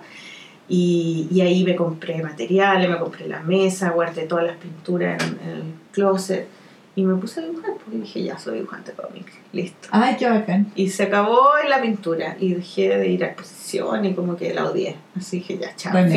Guardaste la pintora. Sí, se acabó. No, yo, según yo, yo nunca más iba a pintar. No, fue una etapa de mi vida. Yo. y me puse a dibujar y, la- y además que había visto los cómics hacían las mujeres, que eran increíbles. Entonces dije, no, yo tengo que hacer cómics. Y hice muchos cómics chiquititos y se los mandé a mi hermana por correo. Y mi hermana hizo una comida y esa comida fue Deepborn, que es- era uno de los dueños del clinic. O el Pato, no sé, pero la cosa es que Pato Fernández me mandó un mail y me dijo, quiero que publiques en clinic. Y ahí me transformé en dibujante cómic porque ahí yo empecé a hacer cómic una, una vez a la semana. A, a pedido. Sí. O sea, tenía una página. Claro, tenía un espacio ya, po. Y, es, y el clinic era súper popular. Lo, ven- lo, lo compraba todo el mundo. Se vendía desde Rica a Punta Arena. Y cuando empecé a publicar en el clinic, todo cambió. pues, O sea, fue como. Nunca había tenido tanta visibilidad antes, ni como pintora, nada. Porque me llegaban caleta de mails, muchos. Y, y yo me sentí como que dije, ah, esto es lo que tenía que hacer, po. Nada que ver pintar y que fome estar encerrada y nadie las ve, las ve las personas que las, las compran nomás. Y como que me metí ahí y me puse a dibujar cómics, y a comprar cómics y, y ahí todo cambió, porque los cómics que le mandé a mi hermana también se los mandé a una amiga que vivía en Francia. Y eran súper sexuales mis cómics, porque estaba en eso, pues, había adelgazado quería tirar, pues, no sé, ese era como mi, tema, digamos. para eso la gente, para mí, para eso era estar flaca, ¿cachai? Como que si estáis flaca tenés que salir y ocupar el cuerpo que te quede antes que engorde de nuevo, ¿cachai? Esa era como mi filosofía, que en ese momento yo no lo pensaba, pero ahora me doy cuenta, porque tenía que ocuparlo, po. era un cuerpo que era, no era mío, porque Era como prestado, era por un ratito. Sí, me, lo había- me sacaba la chucha para poder tener ese cuerpo, pero tenía que usarlo. Y para mí usarlo era carretear y pinchar. ¿Cachai? Y después ya cuando tenía una relación ya me relajaba y engordaba. Eso era lo que yo hacía, ¿cachai? Bueno, es que finalmente todo, todos en las relaciones. Pero hay gente que siempre es flaca y no tiene por qué andar Sí, carreteando. sí. Porque es flaca, ¿me entendí? Pero en mi caso sí ocurría así. Yo engordo cuando estoy soltera. Engordo, heavy. Ahí revés. ahí, sí, ahí cambio de cuerpo, como que ahí me, uh, me chanto. No, yo, yo ah, en pareja que porque, porque obvio, porque comí, co- te dan ganas de quedarte acostado viendo una película, Sí, no, Una película, viendo una serie. una serie, Sí, claro, vaya, te dan más ganas de salir, te invitan más. Sí, no. Claro. Es como más- Bueno, para cada uno es distinto, pero Sí, a mí sí, me pasaba eso y yo empecé a carretear, a carretear y todas las historias que aparecían en mis carretes las empecé a dibujar. Y, y esas historias se las mandé a una amiga que vivía en París, que me había ido a ver a, a- a Nueva York. Y esa amiga eh, estuvo con Álvaro, que es el padre de mis hijas ahora, en, porque él vivía en Alemania. Y, y, él, y él vio mis cómics. Y él había sido el que con el que habíamos dibujado cómics en el Trauco. Ujú. Entonces los vio y, y él se calentó con los cómics. Dijo, ay, esta mina lo único que quiere es, es- es tener un vino como yo. Algo así le dijo.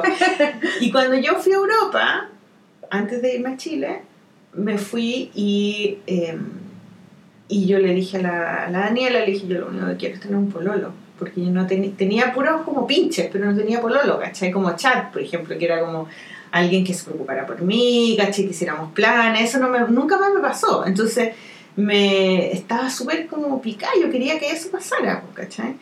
Y ella me dijo, oye, pero si yo te tengo al que... el- te tengo el perfecto, que es Álvaro, que está en Alemania. Y, y no, y fui para Alemania. Ah, Y tampoco Fui a me- verlo, y fui a tampoco me di cuenta. Y fui a verlo, pero él, como que él tenía la idea armada. Yo dije, yo le dije, no, pero, pero Álvaro nada que ver porque él vive en Alemania y, y yo me voy a Chile, o sea, nada que Oye, una pregunta entre, entre, medio de eso en relación a los cómics. Eh, cuando vistes al- a, a Maliki, o qué sé yo, ¿tienes, es, es, es auto- autobiográfica también como vistes a los personajes dentro del cómic? ¿O es realmente como... Maliki era, era una niñita chiquitita que inventé cuando empecé a hacer los cómics, cuando Claro. estaba soltera ya, ya me había, ya se había ido Chad y empecé a hacer estos cómics y era una niñita como inspirada en los personajes de Miyazaki, que Ujú. eran siempre unas niñitas como chicas o preadolescentes que eran buenas, ¿cachai? Y, yo, y ese era el personaje que yo, que yo quería armar, ¿no? Y, y, y la ropa que le puse a Maliki, que era un chaquetón con piel, era un mi chaquetón con piel que yo tenía, de Ah, claro, eso, eso es, sí, Era un chaquetón. ropa existía. Sí, era un chaquetón con piel así, que yo me lo, lo usé mucho tiempo, muchos años. Y unas botas, le puse a ella como unas medias caladas y unas botas. Y yo, a mí me encanta la media calada. O sea, como que ese ítem lo encuentro bacán, como, como de, como de la, la prostituta. ¿cachai? Pero ese es como tu sello, si tú podrías decir Es que que la siempre me han gustado. Encuentro que es lindo que se vea la pierna, pero con la caladita. Con la, con la rayita. Con la Con rayita, como dibujar la pierna, ¿cachai? Como esas medias con la línea acá atrás. Sí, esos son súper Siempre lo he bonitos. encontrado bonito. Entonces, cuando, cuando estaba Además, tienes flaca, justo, tú tienes justo el lunar sí, acá. justo ahí, ¿cachai? Que le combina muy bien a la... Y las veces que estoy flaca siempre me, me, me he puesto como, eh, como la mini con la media cala. ¿cachai? Ya después de gorda encuentro que no se ve tan bien, pero como que es un ítem que siempre me ha gustado. Entonces le, le puse a la niñita eso, pero la media calá que es como un símbolo como sexual. Claro. ¿cachai? Claro, como un contraste. Claro, y la, y la bota grande, que eran unas botas que yo me compré, que eran como japonesa, porque estaba muy de moda el anime, y que eran como espaciales en realidad, como botas como para ir a la luna, pero eran bacanas, pues negra y eran mis botas favoritas. Las tuve un tiempo, después me dolían las patas porque eran como muy pesadas, ¿cachai? Tenían como, como una goma abajo, ¿cachai? Y, y esas son las que le puse a ella. Las botas y, y arriba unas ampolletas que eran como el símbolo de, de la creatividad, Claro. que era la ampolleta que uno como pintora, como artista, tenía que sentirse viva, ¿cachai? O sea, tenía que, tenía que tener y creatividad para poder ser, porque el artista eso es como su... su es, es su deber, digamos, tiene que Claro. ser creativo, ¿cachai? Y, y yo inventé Maliki para dibujarle en una pintura. No la inventé para dibujar, sino para, para hacer el dibujo en una pintura. Esa fue la, la primera, ahí nació. Y, y esa fue la última pintura que hice en mi etapa de, de, de pintora. Claro, y Maliki después sale y se va al mundo Porque la- cuando la dibujé para pintarla, me gustó mucho dibujar. ¿Cachai? Y como que. Qué linda ¿qué como se sale, como que me imagino saliendo del cuadro y Sí, entrando bueno, al libro. Es que lo encontré muy lindo, bonito eso, sí, como que dibujar, qué lindo dibujar, qué bueno, y empecé a dibujar este monito y después ya hice la pintura, después me separé, después pasó esta cuestión del gallo, que, de los tipos de este del museo, y, y cuando empecé a dibujar, me dibujé a mí grande, pero con las ampolletas. ¿Cachai? No con la ropa ni nada, pero me dibujé como era yo, que yo ahora ya estaba flaca además, porque cuando inventé a Maliki no estaba flaca. Y ahora estaba flaca, ¿cachai? Entonces eh, podía ponerme la ropa que quisiera. Y, eh, pero me hice igual, pero con las ampolletas. Entonces, y me puse Maliki. Y ahí era mucho mejor porque tenía un seudónimo Claro. y podía decir lo que quisiera porque era Maliki, no era yo. Claro, pues, no Pero era- era yo. Claro. O sea, ahí, el límite Claro, entonces me sirvió, pero dejé a la niñita ahí. Y ahora cuando hice ídolo, apareció de nuevo Maliki y la puse como un personaje y todo y conté un poco su historia. Pero, mm, pero eh, Maliki nació cuando yo pintaba, era en esa época. Oye, y en esta ida a Alem- a Alemania donde conoces al padre de tus- de tus hijos, No, yo, yo lo conocía a él. Ah, ya. sí, Ah, habíamos el hecho Trauco, cómics sí, en el. Trauco. Él, Pero ya cuando él era compañero de, de, de Cristóbal. Eran ah, de ahí lo conocí. Eran compañeros de curso de Cristóbal y el Tatán. De- y era, había sido parte de ese grupo también, de los índices. De esa época lo conocía. Y él se había ido, hacía muchos años, a España. Se había casado con una alemana y se había ido a vivir a Alemania. Y ahora ya estaba separado y estaba viviendo allá. Entonces yo lo fui a ver porque yo lo conocía. Habíamos Claro. sido amigos, pero hacía mucho tiempo. La, la Daniela me dijo, oye, ese gallo igual tú le gustáis. Pero yo- era chistoso nomás. Yo quería, yo me tenía todo listo, me había mandado mis cosas a Chile en un barco y todo. Me había comprado unos con- un pedazo de un container y había metido todos mis libros, todos mis materiales y eh, y nada más, pues, con, y mis cositas, mis recuerdos, pero ni ropa, nada, porque eh, yo no quería llevarme nada más. pues, claro. Además que yo había, como había adelgazado, toda mi ropa me había quedado grande. Entonces yo dejé toda la ropa anterior y Empezaste de nuevo. de nuevo, Sí, claro. Entonces me, me reencontré con él y yo sabía que, que yo le podía gustar, pero a mí no me gustaba, era el Álvaro, que el, huevo, que lo conocía, ¿no? Y era simpático y yo, nada, pues nos fuimos a almorzar y nos tomamos una botella de champaña. Yo le llevaba de regalo una botella de champaña y nos tomamos una botella de vino en un barco, que era restaurante, barco muy bonito.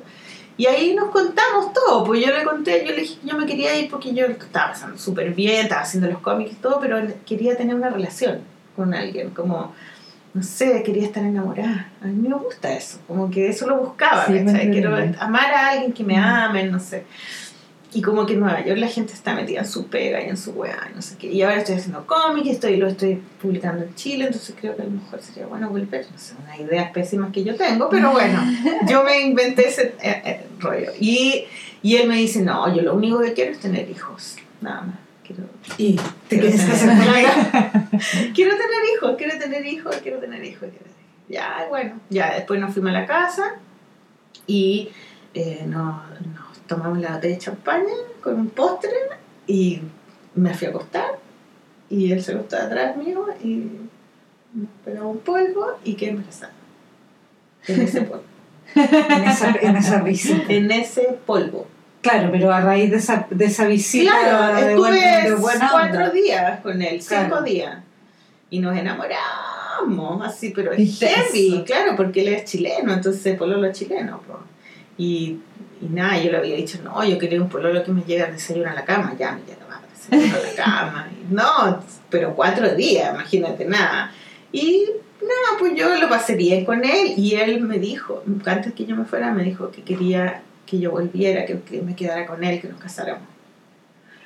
Y yo decía, ay ya, pero le poní color. Efectivamente. Pero ay, que le poní color, ¿no? Sí, pues eran cuatro días, era. cuatro días. No, pero yo estaba, yo estaba alucinada porque eh, había encontrado amor, ¿cachai?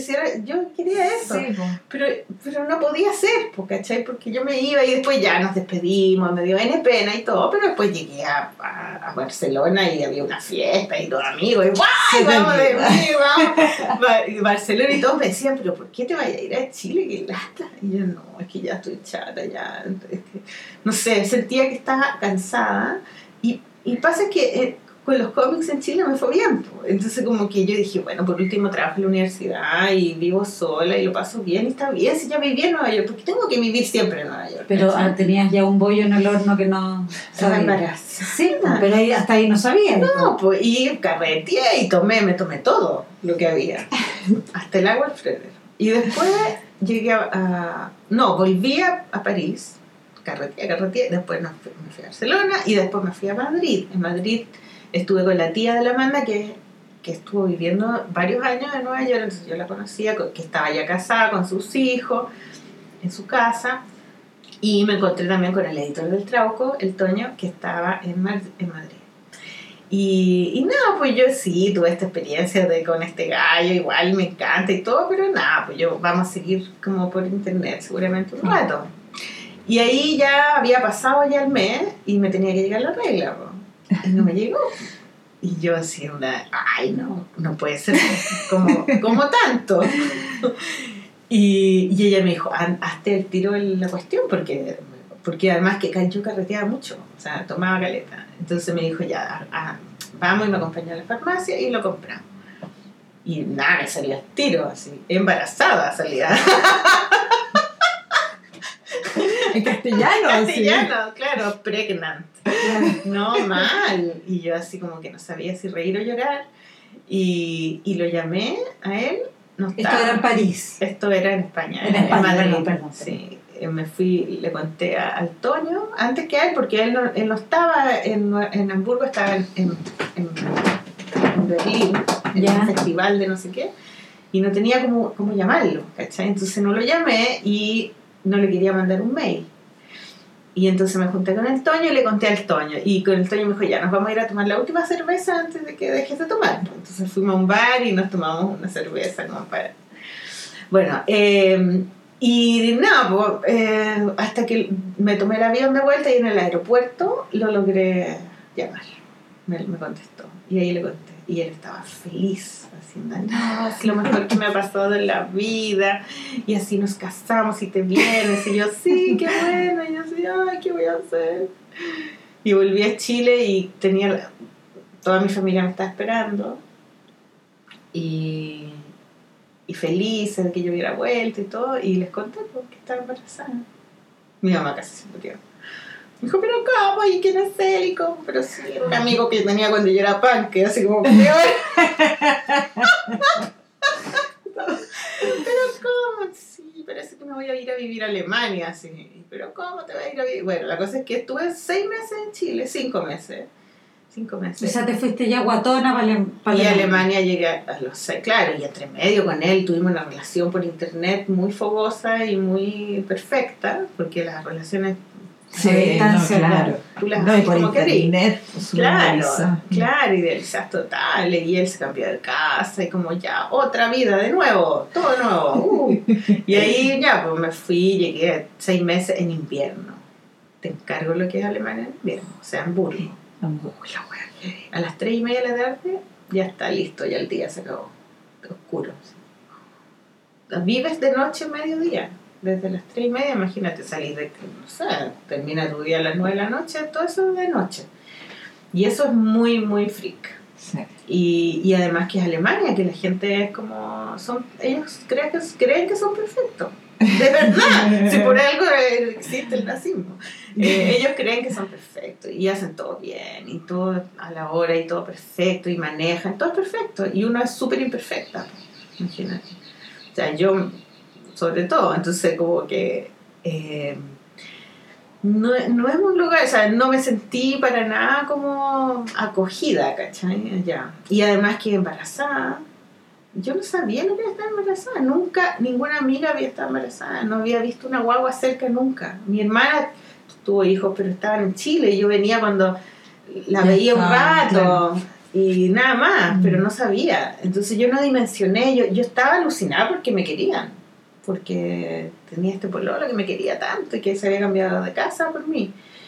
Y, y claro, estuve 6, 7, 8, ¿cuántos meses son los huevos? 9. Son nueve. No. Estuve tres meses con él, lo pasé increíble, o sea, fui la mujer más feliz del mundo hasta que nació mi hija y me enfrenté con la realidad. Primero el parto, que fue como más doloroso que lo yo, terrible. Y, y, y, y tenerla, o sea, que nazca esta, esta guagua que es tuya y que tú la querías así por sobre todas las cosas.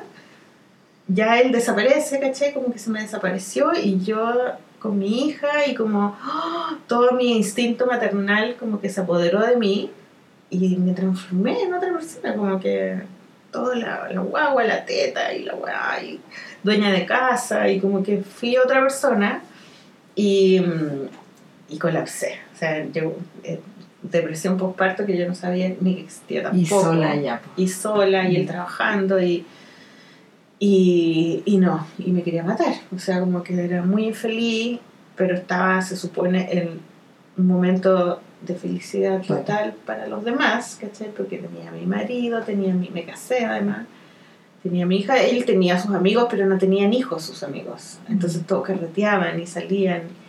Y, Y tú te quedabas. y yo no, no salía y además no me interesaba ese tipo de gente, porque tenés hijos, tú querías gente con hijos, filo, o sea, punto. No me importa que sea mi mejor amiga, yo quiero amigas con hijos, porque es lo único que te interesa, no sé si te pasa a ti, pero yo quería que, que estar rodeada de gente y tuve, la que me salvó ahí la vida fue Gudrun, que fue mi matrona, la matrona que la- el Estado me asignó, y ella hablaba español y tenía dos amigas, dos, dos eh, pacientes chilenas que tenían hijos y que tuvieron hijos en el mismo momento que yo, en la misma, la misma mes.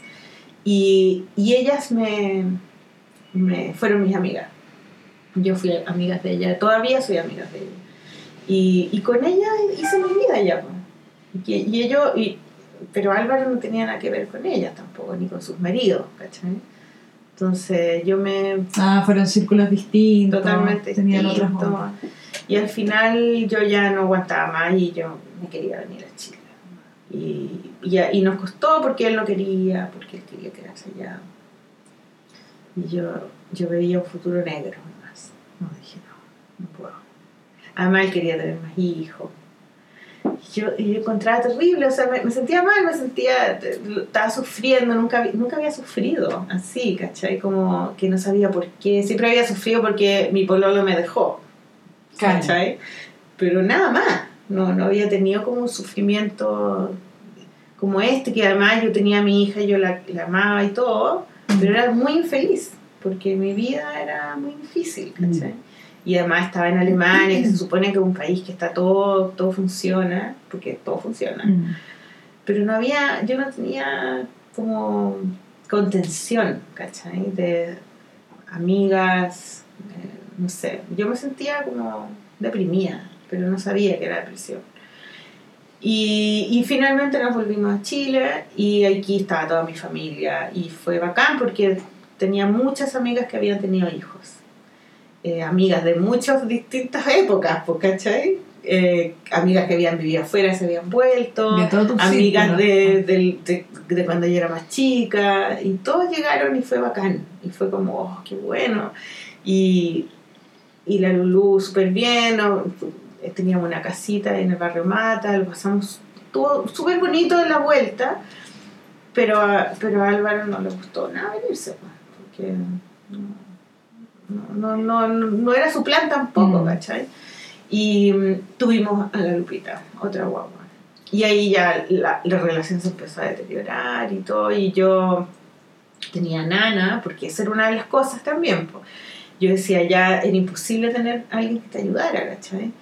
Y, y yo llegué acá y al tiro tuve, contraté una nana que me ayudó con la Lulú, y después cuando tuve a la Lupita, llegó la Sonia, que todavía...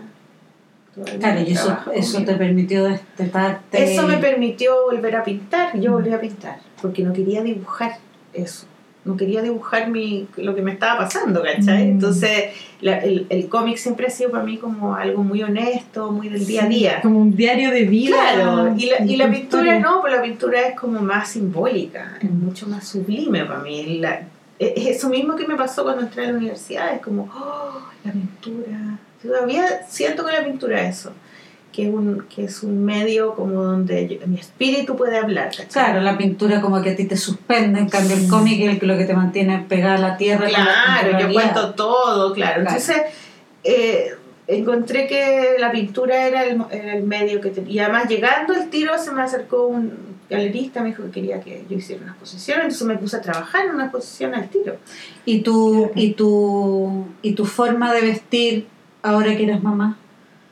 No, es que ahí ya, mira, cu- cuando, cuando estaba embarazada, como lo que me entrara, po. o sea, como que, la túnica. claro, o No, pero en el sea, fondo ya, ya como en esta etapa, ya que eres ya mamá, ya las niñas están más grandes, qué sé yo, ¿volvió a renacer alguna cosa?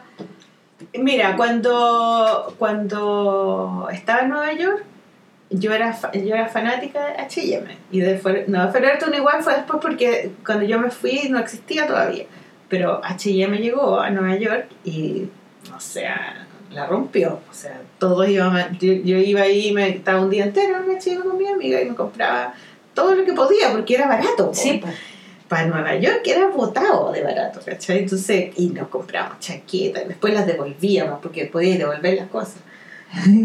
Entonces cuando estaba acá y cuando llegó a H&M fue como bacán, así como al fin que yo me ponía. Y es bacán, yo y me compro todo en H&M, o sea como que yo no, no, mm, es más bien como que soy súper práctica, entonces eh, quiero ir, comprar y volverme. Y voy ahí, me compro lo que hay y si no hay, no compro. Y no voy a ninguna otra parte. Ah, vaya ya nomás. Sí. Sí, ah, poner por igual. Pero Ya. me da un poco de vergüenza porque mi hija también se compra ropa y como que me digo. Pero como que me alata vitrinar y, y cosas como que. No, no sé. No, es que la ropa. eh, después, que, después de que nace mi hija, no. eh, mi vida cambió completamente, pues yo también. Entonces, como que ya dejó de preocuparme el carrete, dejaron de preocuparme los hombres, ni buscar a quien me ame. Nunca más se me pasó eso por la cabeza. Nunca, nunca. Sí, o pas- sea, pasa un poco eso igual, que uno y la mirada y así como, es que te va a pasar. es que como que uno suelta una es una renuncia igual un poco. Yo lo viví así, como que uno suelta una parte Pero es una renuncia o lo redirigís como que es No, otro amor que no, te llega, otro amor que da. No, yo renuncio a una parte de mí. Sí, yo, Yo- creo que es una. mí, Yo, yo. creo que no, eh, no sé, es un. Es que ni siquiera lo pensáis, Mm. ocurre. Y de repente te das cuenta que ya anunciaste hace rato y que no. no Claro, yo guardé un pedazo de mí en un, en- En una que, que de repente me vienen como estos corcoveos. Pero, es- pero cuando, los niños, cuando los niños empiezan a crecer y empiezan, por tú, la Sí. primera vez cuando ellos entran al jardín. Ya, ahí, porque son tres años, o sea, los niños entran al jardín, por lo menos en mi caso, porque como yo hacía que yo me puse a trabajar, yo me separé, nos separamos, y yo me puse a hacer clases en la universidad y con mi nana, y como que todo se volvió muy difícil, pero por lo menos ya esa, esa vida era como... eh, no era difícil como en Alemania, que yo como que no sentía que no tenía control. Claro, esta vida sí, y mi familia y había, todo, había red de apoyo. la red de apoyo total. Entonces ahí empecé a eh, carretear de repente, así, y para los carretes yo me compraba ropa, ¿cachai? Como para salir y todo, pero en realidad mi tema era tener plata para poder para que las cosas funcionaran, ¿cachai? Trabajar, hacer pega, vender pintura. Nunca me había preocupado mucho de eso. Como que, por ejemplo, en Nueva York yo trabajaba con la Amanda, pero para mí ella era como mi hermana, ¿cachai? Como que la relación que yo tenía con la Amanda era como una relación como muy Sí, pues de de acompañarse. cariño y de acompañarse. Sí. Y nunca lo vi realmente como una pega, ¿cachai? Pero esa era la plata que yo tenía para poder pagar mi, mi departamento y mi, mi comida. Y de repente vendía pintura y ahí tenía plata y así podía irme de vacaciones, cosas así. Pero como que resolver el día a día y todo eso con una pega, lo hice recién cuando estaba, acá- cuando estaba separada. Y, y con las niñas y pagarle a la nana. Y, y ahí ya empecé a sentir el estrés de la adultez, ¿cachai? Y ahí empecé a sentir esa cosa como que a las niñas no les pase nada, que esto hay que hacerlo porque hay que hacerlo, no tengo opción, ¿cachai? Y ya voy a carretear ya el fin de semana, pero tampoco lo paso tan bien porque estoy cansada. Claro, el costo muy alto. Entonces ahora. cada vez empecé como a... Ya eh, la vida cambió completamente. Y, y, y eso de que yo quería que me quisieran, eso se acabó, nunca más he querido, o sea, mis hijas me quieren caleta, no, no sé si necesito que me quieran más, pero yo intenté tener, tener como relaciones y cosas entre medio de todo esto, de salir los fines de semana y todo, pero no sé, no... No, la- el- el, el, el prototipo de hombres chilenos es súper machista. Mm. Eso es lo que yo encontré. Entonces, todos los que yo encontré, que además, cuando yo, empe- yo salía como a, a mirar qué había, estaban todos casados. Todos, todos, todos casados. Y los que están solos estaban separados, cagados, con depresión. Claro. Entonces, los que me tocó eran súper freak y, y ni cagando, o sea, no me interesa eso, no, nada. Entonces, como que ese tema y, y la ropa ahora, hace bastante tiempo, que yo me di cuenta hace poco, toda la ropa que yo me compro es cuando tengo un evento de mis cosas, ¿cachai? Tengo una lanzamiento de un libro, tengo una presentación de, no sé, Brígida o de una exposición o una mesa redonda, algo que tenga que ver con mi, con mi carrera, yo me compro ropa, siempre. Y como sea, lo que sea, aunque un calzón, me da lo mismo, pero algo me compro. Eh, y mm, para eso. Pero antes yo la ropa me la compraba para, ir, para ver si podía pinchar. Ay, qué heavy, qué bueno, qué, qué heavy el análisis. Como... Sí, ahora no. Sí, qué lindo el Es para poder, entonces tengo N vestido y cosas que me compro para una ocasión especial. Tengo muy poca ropa como de normal, ¿cachai? Como, como no sé, no sé, tengo N vestidos que no me los pongo tanto porque de repente no es para andar tan arreglada, ¿cachai? Vestidos como largos, como así No, elegantosos. vestido, así vestidos como, este, como cualquier vestido. Yo cuando hago una presentación me compro algo, no sé, una blusa, Sí. una falda, un collar, lo que sea. Tengo harta ropa así, pero, no, pero ropa como de diario tengo muy poca porque no me compro ropa. En general, me compro ropa cuando tengo algo. Ya. Claro. Y ahí la vais metiendo en tu So, vida. por ejemplo, ahora he viajado mucho, hace 10 años ya que viajo mucho con los cómics, entonces ya tengo un viaje, me voy a comprar ropa para en el viaje, para tener para el viaje. Entonces me compro un pantalón, una bolera, unos calzones, unos tenis. Ya, esa es mi ropa del viaje. Ahora cuando fui a México me compré un vestido, dos vestidos, eh, ropa interior y unos zapatos. ¿Y, también. ¿Y en H&M o ahí fuiste a Sí, aprender? Ya, fiel. Bien. Bueno, he ido a otras cosas, Sí, pero que no sí. sé, es barato. po. Sí. Para mí el tema con la ropa es que O me sea, lo puedo comprar. Y te puedes hacer la famosa tenida con... con Y además que ahora que cuando estuve, cuando bajé de peso, cuando me metí esa cuestión de goce, bajé N de peso y toda mi ropa que había tenido de gorda la regalé. Y ahora volví a subir. Y no tengo ni una ropa, entonces tengo que comprarme la ropa y en H&M tienen, tienen, tienen, eh, eh, Talla- tallas grandes, ¿cachai? Entonces yo voy por todas otras tiendas y no tienen mi talla nomás, pues. Entonces, como que antes de tener la humillación de que me de que que la- el L no me entra, Que las prefiero no ir chicas. ahí, ¿cachai? Mm. Entonces, eh, yo sé que esas, pues como son tiendas internacionales y la gente afuera es más grande, entonces tienen tallas más Claro, que la grandes. escala de la, las tallas. No, y son más transversales. Si van apuntan Claro. a públicos mucho más grandes acá. Claro. Son del S o del XS al L, a veces hay una weá. Centímetros de centímetro de diferencia, pero. Claro. Heavy la. O la M realmente no es No, una M y es un... Y uno pasea una XS. porque tampoco Igual yo creo que me quedé súper pegada en el blanco y negro y como no me puedo comprar nada de color, no, no me... Si me lo compro no me lo pongo, o sea, rojo nomás, juega. Sí, a yo a mí me pasa lo mismo. Pero me quedé pegada con eso, que era como la ropa que usaba cuando tenía 20, 30 años, o sea, nunca más. Sí, no, a mí me pasa una cosa como de pregnancia. Como que, Ah, sí, Lourdes me contaste ¿Qué es la pregnancia? como que se te queda como metido. Como, como de impregnar. Claro, que se Ya. te queda metido. Por eso me cuestan mucho los patrones. Sí, pues eso me. De, porque te lo pones una vez y ya como que liquidó. No, no. Te satura ahí, po. Me saturo. Prefiero blanco, negro, colores neutros, cosas Mm. que me puedan servir como una cosa como, Como que no te canse. que no me canse y que me, lo pueda usar por mucho tiempo. Mm. Varios años Claro, que no tú te ponías. Pero ¿cuál es el problema que, se, que tenga No, es para mí. patrones que se repitan? No, porque me, ca- porque me cansa. Satura. Ah.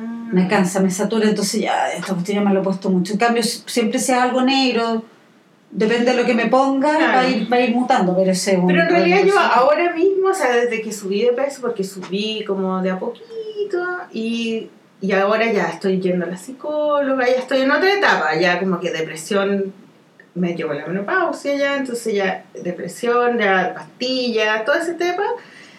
Ya subí de peso y me encontré con una... eh, ¿Pero pastillas por la depresión o por la menopausia? Depresión. Ah, ya. Depresión, sí.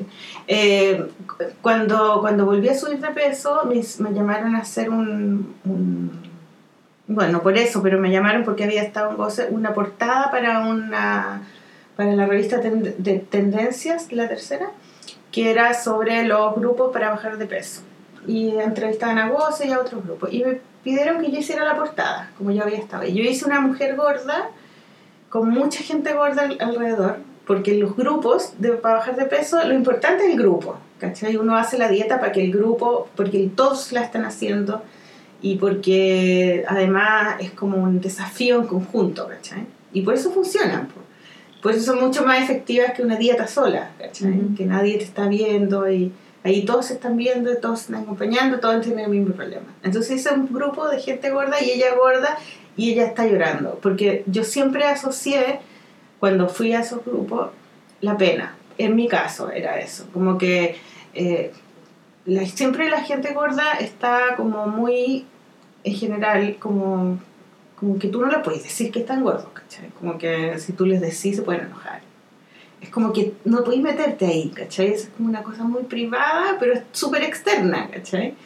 Y en Chile la gente es súper prejuiciosa con eso, como que, como que la gordura está asociada a algo social, o también está asociada como a, a, a- a- que no te importa tu cuerpo, Al descuido. al descuido, a cómo- no se cuida, ¿cachai?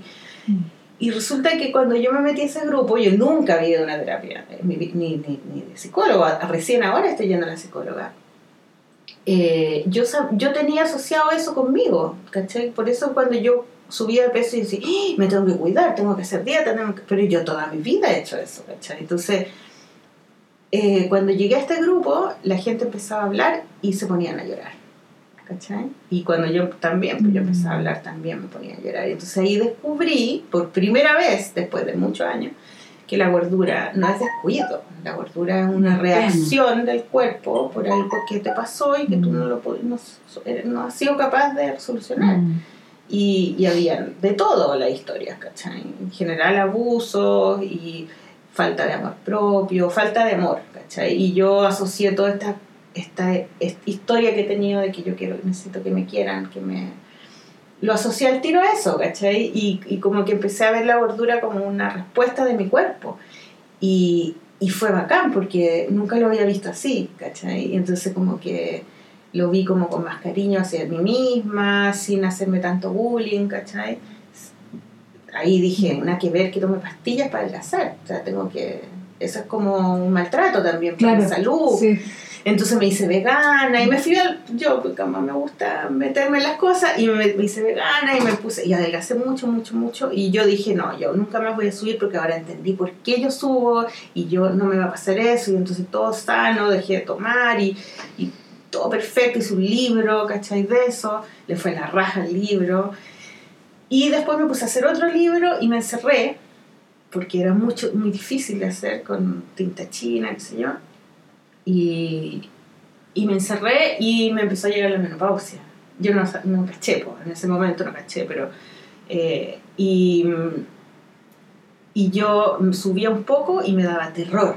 ¿caché? Dije, no, yo no, no puedo subir. Entonces subía un poco y me ponía a hacer gimnasia, todo. Después subía un poco, después ya igual tomaba pastillas. Y de repente como que no me empezó a dar depresión, pero yo no me di cuenta, ¿cachai? Después me di cuenta que me empezó a depresión, entonces me empecé, empecé a subir, a subir y de repente ya había subido mucho. Y, y no podía, y estaba súper llena de pega, tenía, no sé, todo, la polola, la esto, la esto otro, la- las niñas más grandes, y, y ya no estaba, y ya como que ya el tema salir y me da lo mismo, ¿cachai? Y como que dije, filo, ya, chao, no, o sea, ya no puedo con eso, yo, listo. No, no me puedo poner otra, no me puedo- otra wea encima. No, y, y como que me dejé estar y listo, y seguí comiendo y todo, y subí, y subí, y subí, y subí, hasta que hice la portada. Me, me metí a voces cuatro veces más, y las cuatro salí porque en realidad era lo mismo, po. Si era como, ¿qué más me van a decir si ya, ya sé lo que pasa, ¿cachai?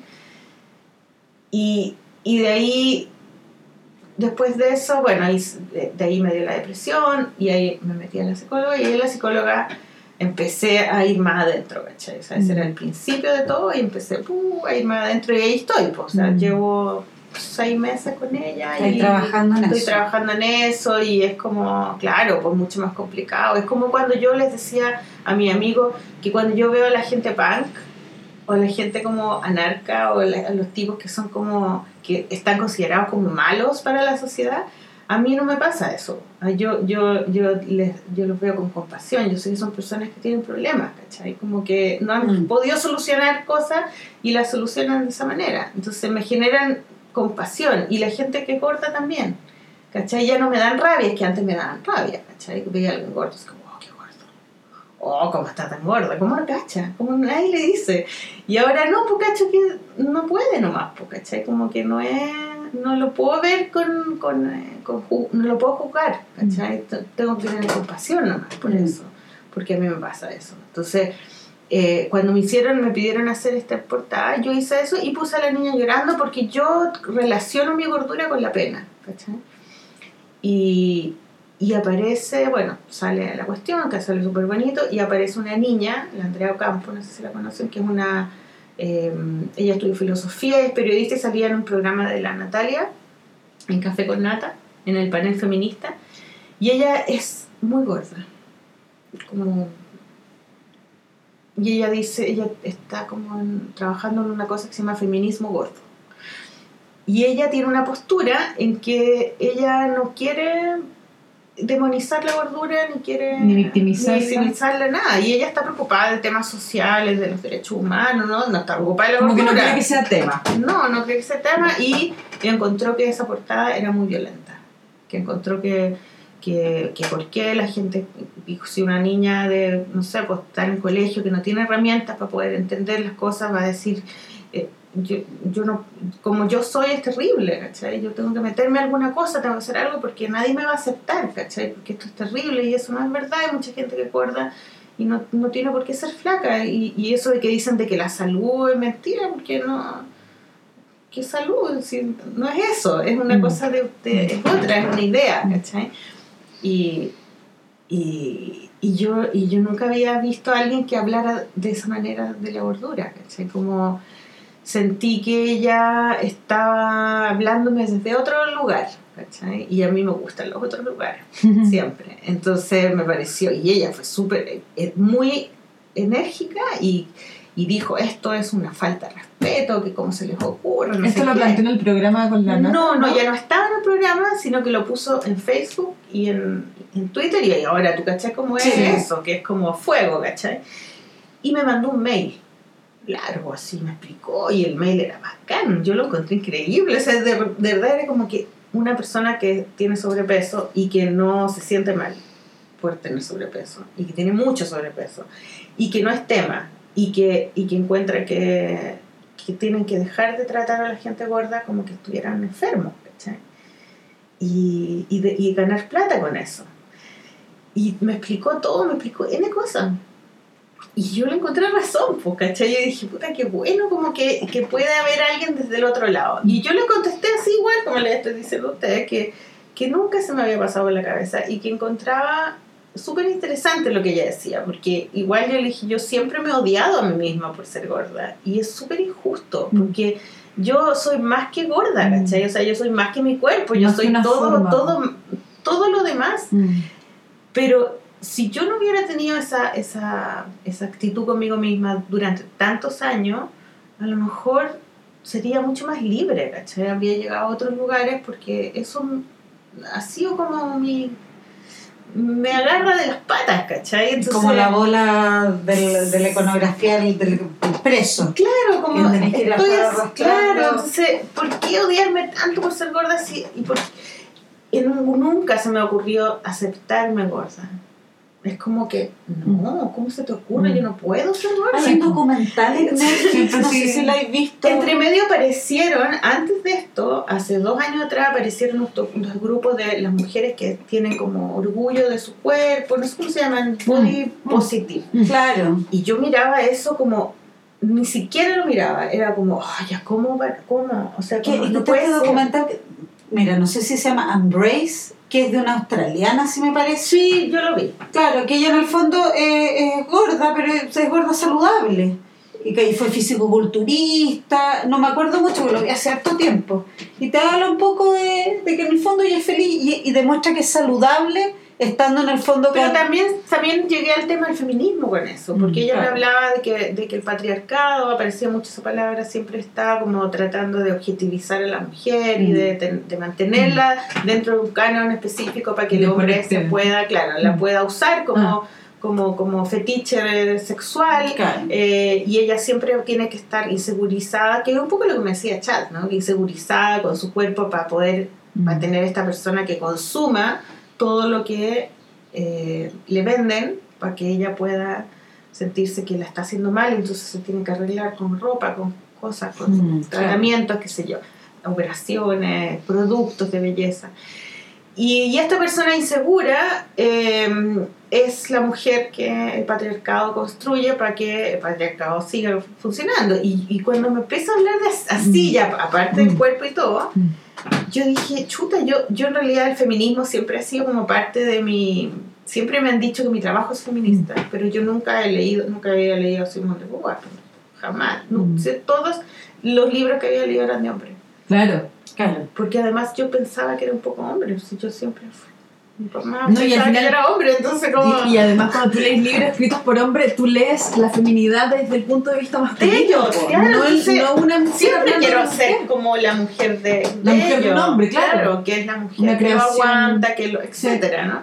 Hay muchas mujeres igual en ese, en ese Sí, pues, abanico. claro, incluso igual que se desvíe, igual él la está pauteando, Claro, ¿cachai? Está diciendo cómo piensa. yo, dije- yo ahí cuando empezó esta niña a hablarme de esto, y yo dije, yo nunca he leído nada, y de hecho me habían invitado a República Dominicana a un congreso de mujeres feministas, porque mis cómics son feministas, porque hablan del cuerpo, y yo me hablaban, me- una tipa hablando así, un paper de mis Mm. cómics, yo no entendía. qué bacán, que me Sí. invitan y todo, pero no entendía, o sea... Y cuando ella me escribe ese mail yo lo leo y empiezo a, hablar- a- a hacer como... Claro. Me hicieron Como, todos los... Ah, va, pura Sí. chispita. Y, y ella pesa mucho más que yo y se viste súper bonito, llena de colores y se pone maquillaje, se peina, y se tiñe el pelo y se, y se, se, Se arregla, y se muestra. Claro. Sí. ¿Cachai? Y yo como cuando estoy gorda como me escondo, yo no quiero ir a una fiesta, yo no quiero, o sea, no quiero que me vean y que piensen, hoy como subí a la Marcela Rezo, no, me da terror, ¿cachai? Entonces digo, ¿de dónde está ese terror? ¿Por qué lo tengo tan instalado dentro de mí que ni siquiera me lo pregunto? Como que, ¿cachai? Como... Y, y ahí fue un cambio, y eso fue hace muy poquito, fue muy, hace muy poquito. Y creo que ahí volví a subir un poco de peso, pero yo creo que ahí empecé como a meterme a las cosas, a la literatura feminista, y dije, ya voy a leer a la feminista. Y, y me empecé a comprar el libro, y además estaba súper adicta a Netflix, viendo cualquier wea que dieran, así, pa, me la veía entera. Y dije, ya no puedo ver más series, y voy a empezar a leer. Y empecé a leer, me empecé a comprar, ya tengo mi pieza llena de Mm.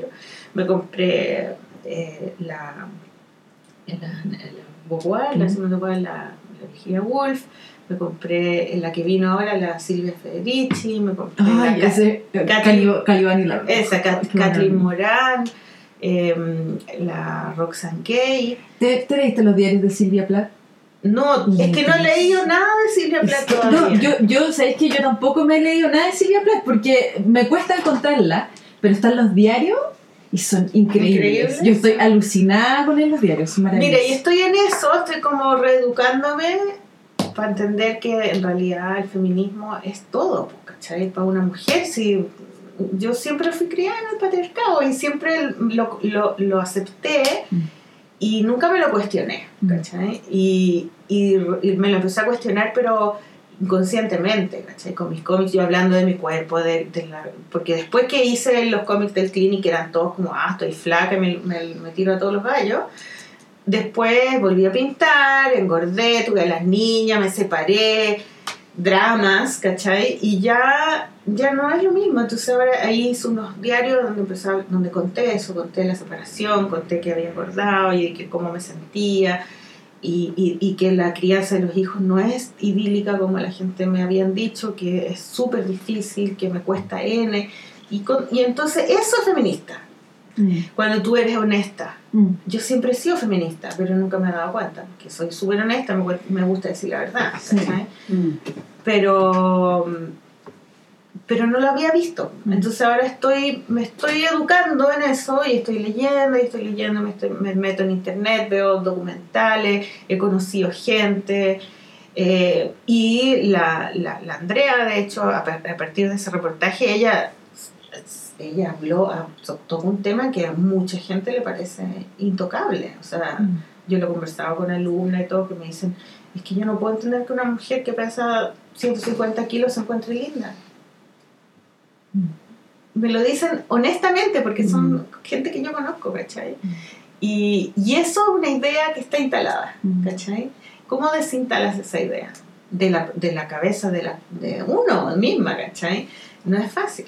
Y, y ahí está, y ahí está todo, y ahí empecé a meterme en estos libros y a descachar todo el patriarcado y cómo está construido y de dónde viene y, y por qué uno lo acepta así ciegamente, ¿cachai?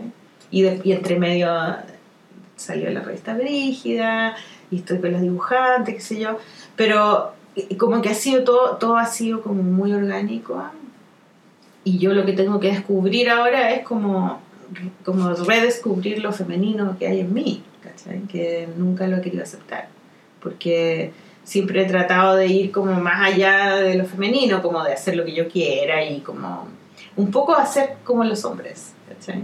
Porque Mm. siempre sentí que los hombres la tenían más fácil, po. Y, pero nunca quise eh, como eh, verme en mujeres, ¿cachai? Como que mis ídolos siempre eran hombres, siempre. Y ahora estoy viendo a las mujeres, las mujeres con poder me, me provocaban rechazo, siempre, siempre. Y eso es, eso es, una, es, un- es una idea mía, ¿cachai? Y yo creo que le pasa a muchas mujeres. Que la idea de la, de la mujer exitosa, la mujer con poder y la mujer con independencia eh, se asocia como a la mujer sola o a la Ujú. bitch, Sí. ¿Cachai? La O solterona. también, o también la- se o la- asocia a mujeres o- con rasgos muy, ma- o muy muy eso. masculino. Claro, o sea, no, claro. no podéis ser mujer, mujer porque tenéis poder. No, no, mujer, podéis- mujer no masculina. puedes ser, en el fondo, no puedes ser una mujer con poder eh, delicada y femenina, tenés que ser perra, Claro. ser dominante, ¿cachai? Sí. O, o- o no es Sí. delicada y femenina, pero no es que no, no es que sea masculino, ¿cachai? Claro. No tiene por qué llegar a eso, a esa, a esa Claro, y también hacerse esas preguntas del género, ese tipo de cosas. Yo nunca había hecho eso. Y, y hay personas que, no sé, pues Judith Butler, por ejemplo, que, que escribió un libro sobre eso que lo traté de leer, pero no entendí Súper peludo. Eh, pero, pero estar en esos temas en discusión, ¿cachai? Y, y eso me pareció súper me parece súper interesante y en eso estoy ahora. Yo ahora estoy como tratando de entenderme yo con la psicóloga en mi proceso y, eh, y salir de la depresión, que también es algo que, que yo creo que lo arrastro desde muchos años, pero yo nunca lo he querido ver. ¿cachai?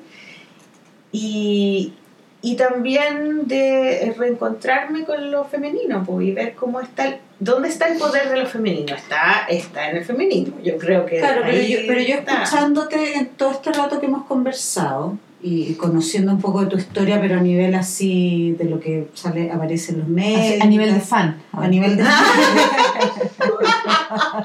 me he dado cuenta de que eres, eh, de que eres una mujer eh, eh, que te has caído, te vuelves a parar, te caes, te vuelves a parar, te caes, y te vuelves a parar, tenés una, una capacidad de resistencia enorme. claro pero yo voy a caerme po. ese es el tema como que Tú, es imposible no caerse sí. Pero es que, es que ¿qué, qué vida es si no te caes, po? Eh, claro, sí, como frase para Reader Digest está Claro. perfecto, pero igual una de las razones por las cuales yo caí en la depresión, o sea, cuando me di cuenta Mm. que tenía depresión, es cuando empecé a acordarme de todas esas, esas caídas de mi pasado y a sentirme culpable por eso. Jamás se me había pasado en la cabeza que me podía sentir culpable, como, y empecé como a llorar y como, no, es que qué mala decisión no haberme casado con chat, ponte tú. Como, nada que Claro, ver. O nada sea, que como ver. nada que ver. O sea, y caídas entre comillas, No, porque no han ¿cómo sido se caídas. hacer eso? Y empecé a acordar todo lo que hacía cuando era pan, que era terrible, que era hoy que humillante, todo lo que hice, todo lo que me pasó. Y todo eso me empezó a volver, pero con esa cosa como de, oh, qué mal, ¿por qué? Claro, pero son todas etapas de vida súper como cortadas. ¿Cachai? Claro, pero como también yo siempre las había visto como algo choro, como valiente, qué chorro, lo- qué bueno como yo lo hice, porque así puedo crecer. O sea, si un hombre lo hace, lo ve así. ¿Me Mm. entendí? Pero una mujer, pero yo no había visto, no había sentido esa culpa. Y la culpa es el patriarcado. La culpa es Eva, ¿cachai? La culpa es la mujer que está sufriendo porque le toca sufrir, porque, porque es la culpable, porque, es- mujer, porque es además. la culpable de, eh, de todo, po. la culpable de que el hombre se muera. Porque antes vivían en el paraíso, entonces eh, estaban todos felices con los animales, se comunicaban con los animales y de repente a ella se le ocurrió conversar con la serpiente y comerse la manzana. Sí, y listo, ahí cagado. Yo creo que lo bacán es cuando la mujer se piensa a sí misma y deja un, un relato de eso para otras mujeres también. ¿Cachai? Yo creo que el ejercicio de pensarse, por eso los diarios de la Silvia Plath me tienen así, porque también en algún momento caché que todo lo que yo leía, haciendo lo que mi investigación en el fondo, lo- todo lo que yo leía del siglo XIX eran hombres que hablaban de las minas y cómo eran y, y cómo no eran, ¿cachai? Empecé a decir, chuta, en verdad no he leído ni una mina que hable de sí misma, ¿cachai? Claro. Cuando tú lees mujeres que escriben sobre la experiencia de ser mujeres, muy distinto Eso es lo que me decían que era feminista, ¿cachai? Hablar de uno misma. Sí.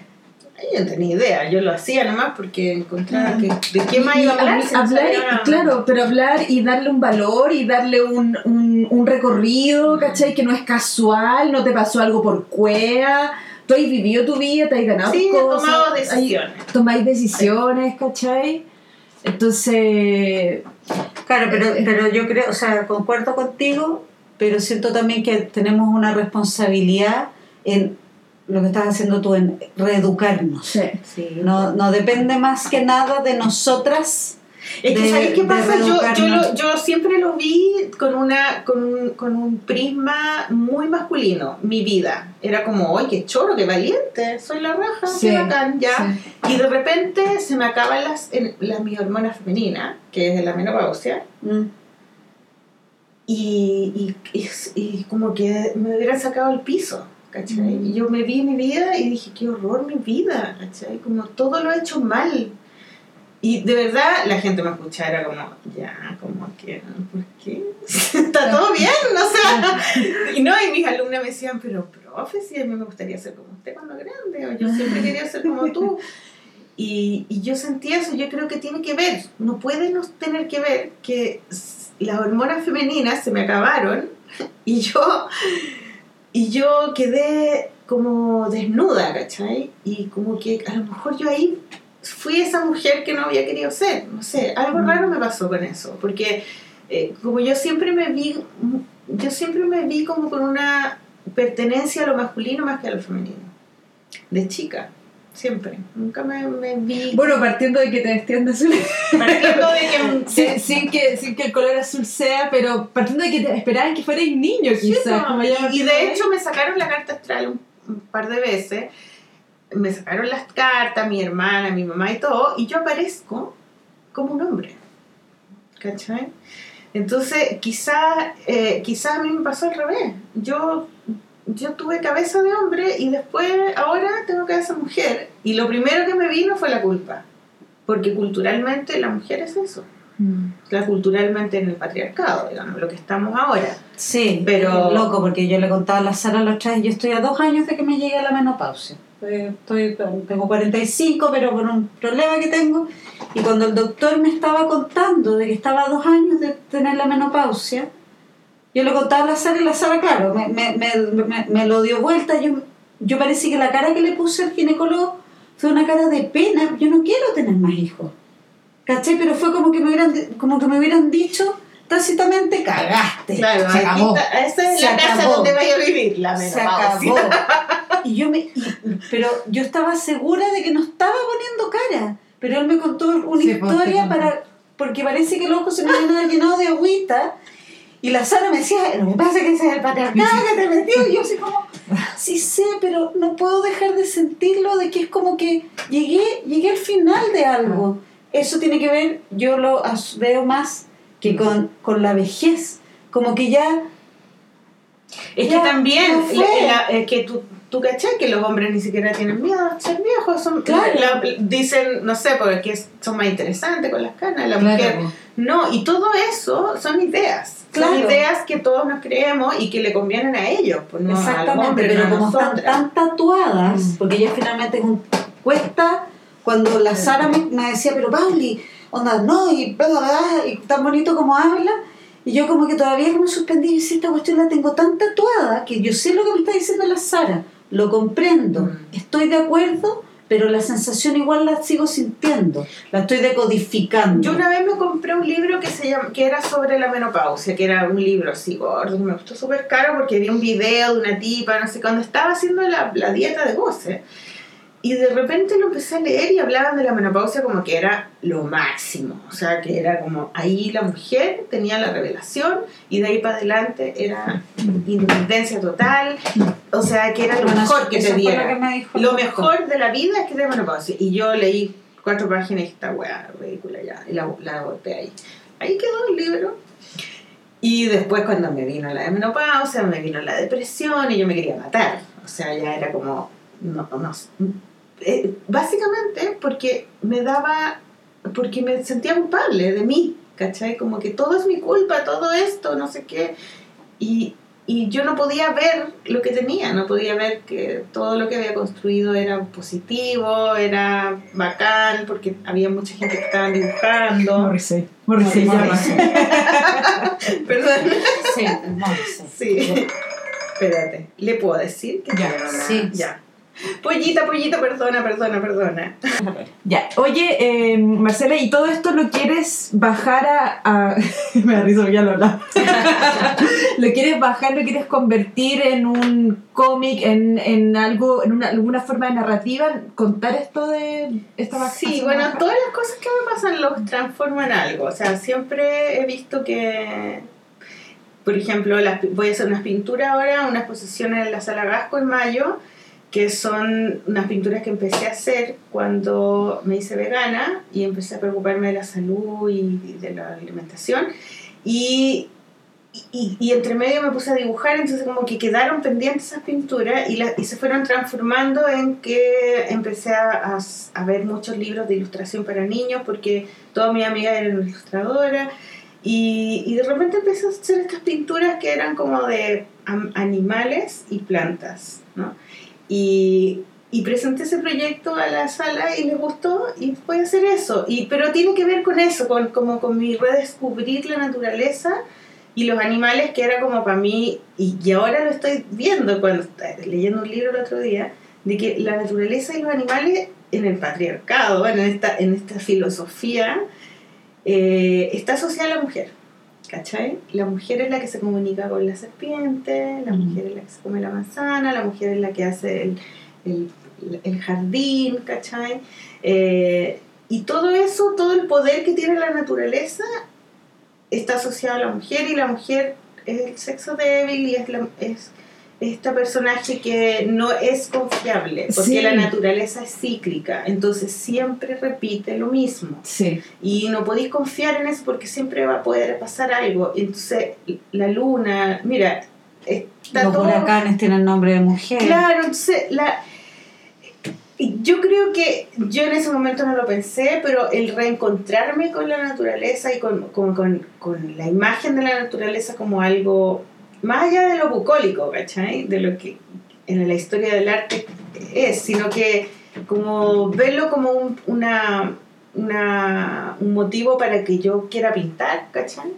Eso tiene que ver con, con ese cambio que estoy teniendo ahora, pero tiene pero es un- una parte solamente. Y ahí en, en las pinturas yo, como yo dibujo, no, no tengo ninguna gana de ponerle más a la pintura que eso, de que sea, no sé, política o contestataria. Siento que no es el medio que me, que me conviene a mí para poder decir lo que pienso tan explícitamente, ¿cachai? Para eso tengo el cómic, o la ilustración, o los libros. ¿cachai? O escribir, por último, en Twitter. claro.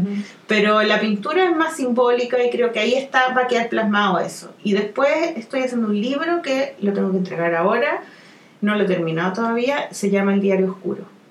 Y ese libro lo empecé a escribir cuando me empezó la depresión, que fue un momento específico cuando me puse a llorar frente a mi hermana y, y me di cuenta que estaba llena de pena, ¿cachai? Y de ahí para adelante empecé a llorar, a llorar, a llorar y, y, y me pasé como seis meses y ahí empecé a hacer como terapias alternativas.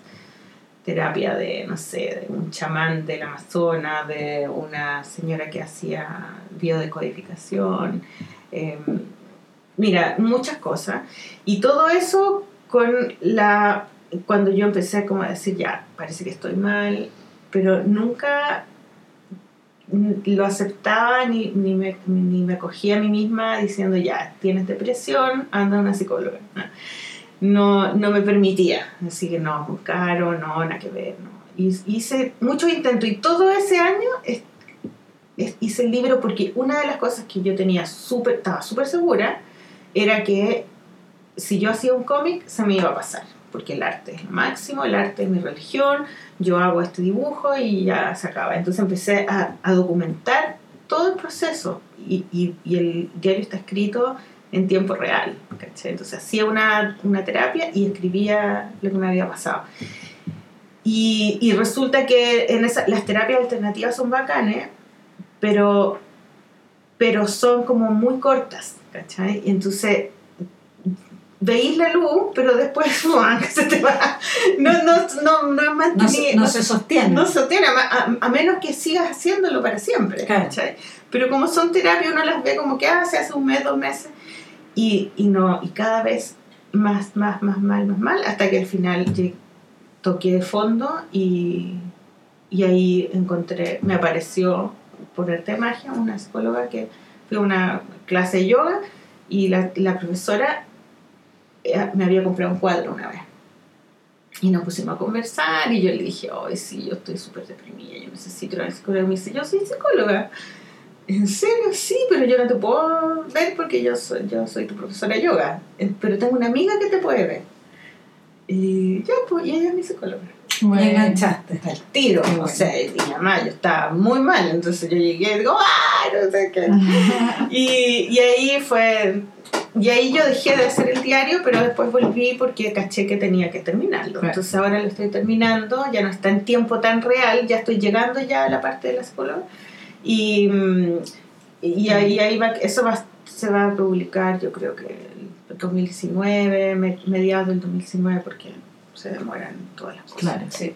Buenísimo. Oye, ya, demos cierre a esta increíble conversación. Sí, me encanta. Maliki, Marcela. Trujillo, si quieres dejar tus redes.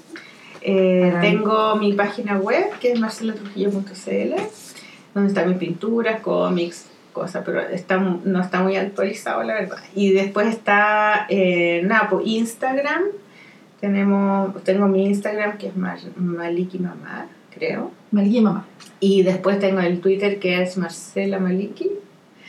Y, y en Instagram también está Revista Brígida. Y La Polola está en SoundCloud y está en, en iTunes. Perfecto. Sí. Eso tenemos que pasar lo de nosotros estamos en SoundCloud, tenemos que ir a iTunes. Sí. Ese es nuestro próximo paso. Sí, pero nosotros también tenemos un blog y pero todos tienen SoundCloud está bien. Sí. Bien. Digo para Hay otro que se llama Evox. Sí, tú ya. me habías hablado. Vamos a tener que estudiar. Mm, que también ya. está bueno iVoox. Ya, sí. oye, eh, ya, y síganos nosotros también en, en Instagram. Sí, oye, está súper bueno tu podcast. Arroba el hilo común. Ya. Una tres horas y media. sí, sí bueno, ya. Besos.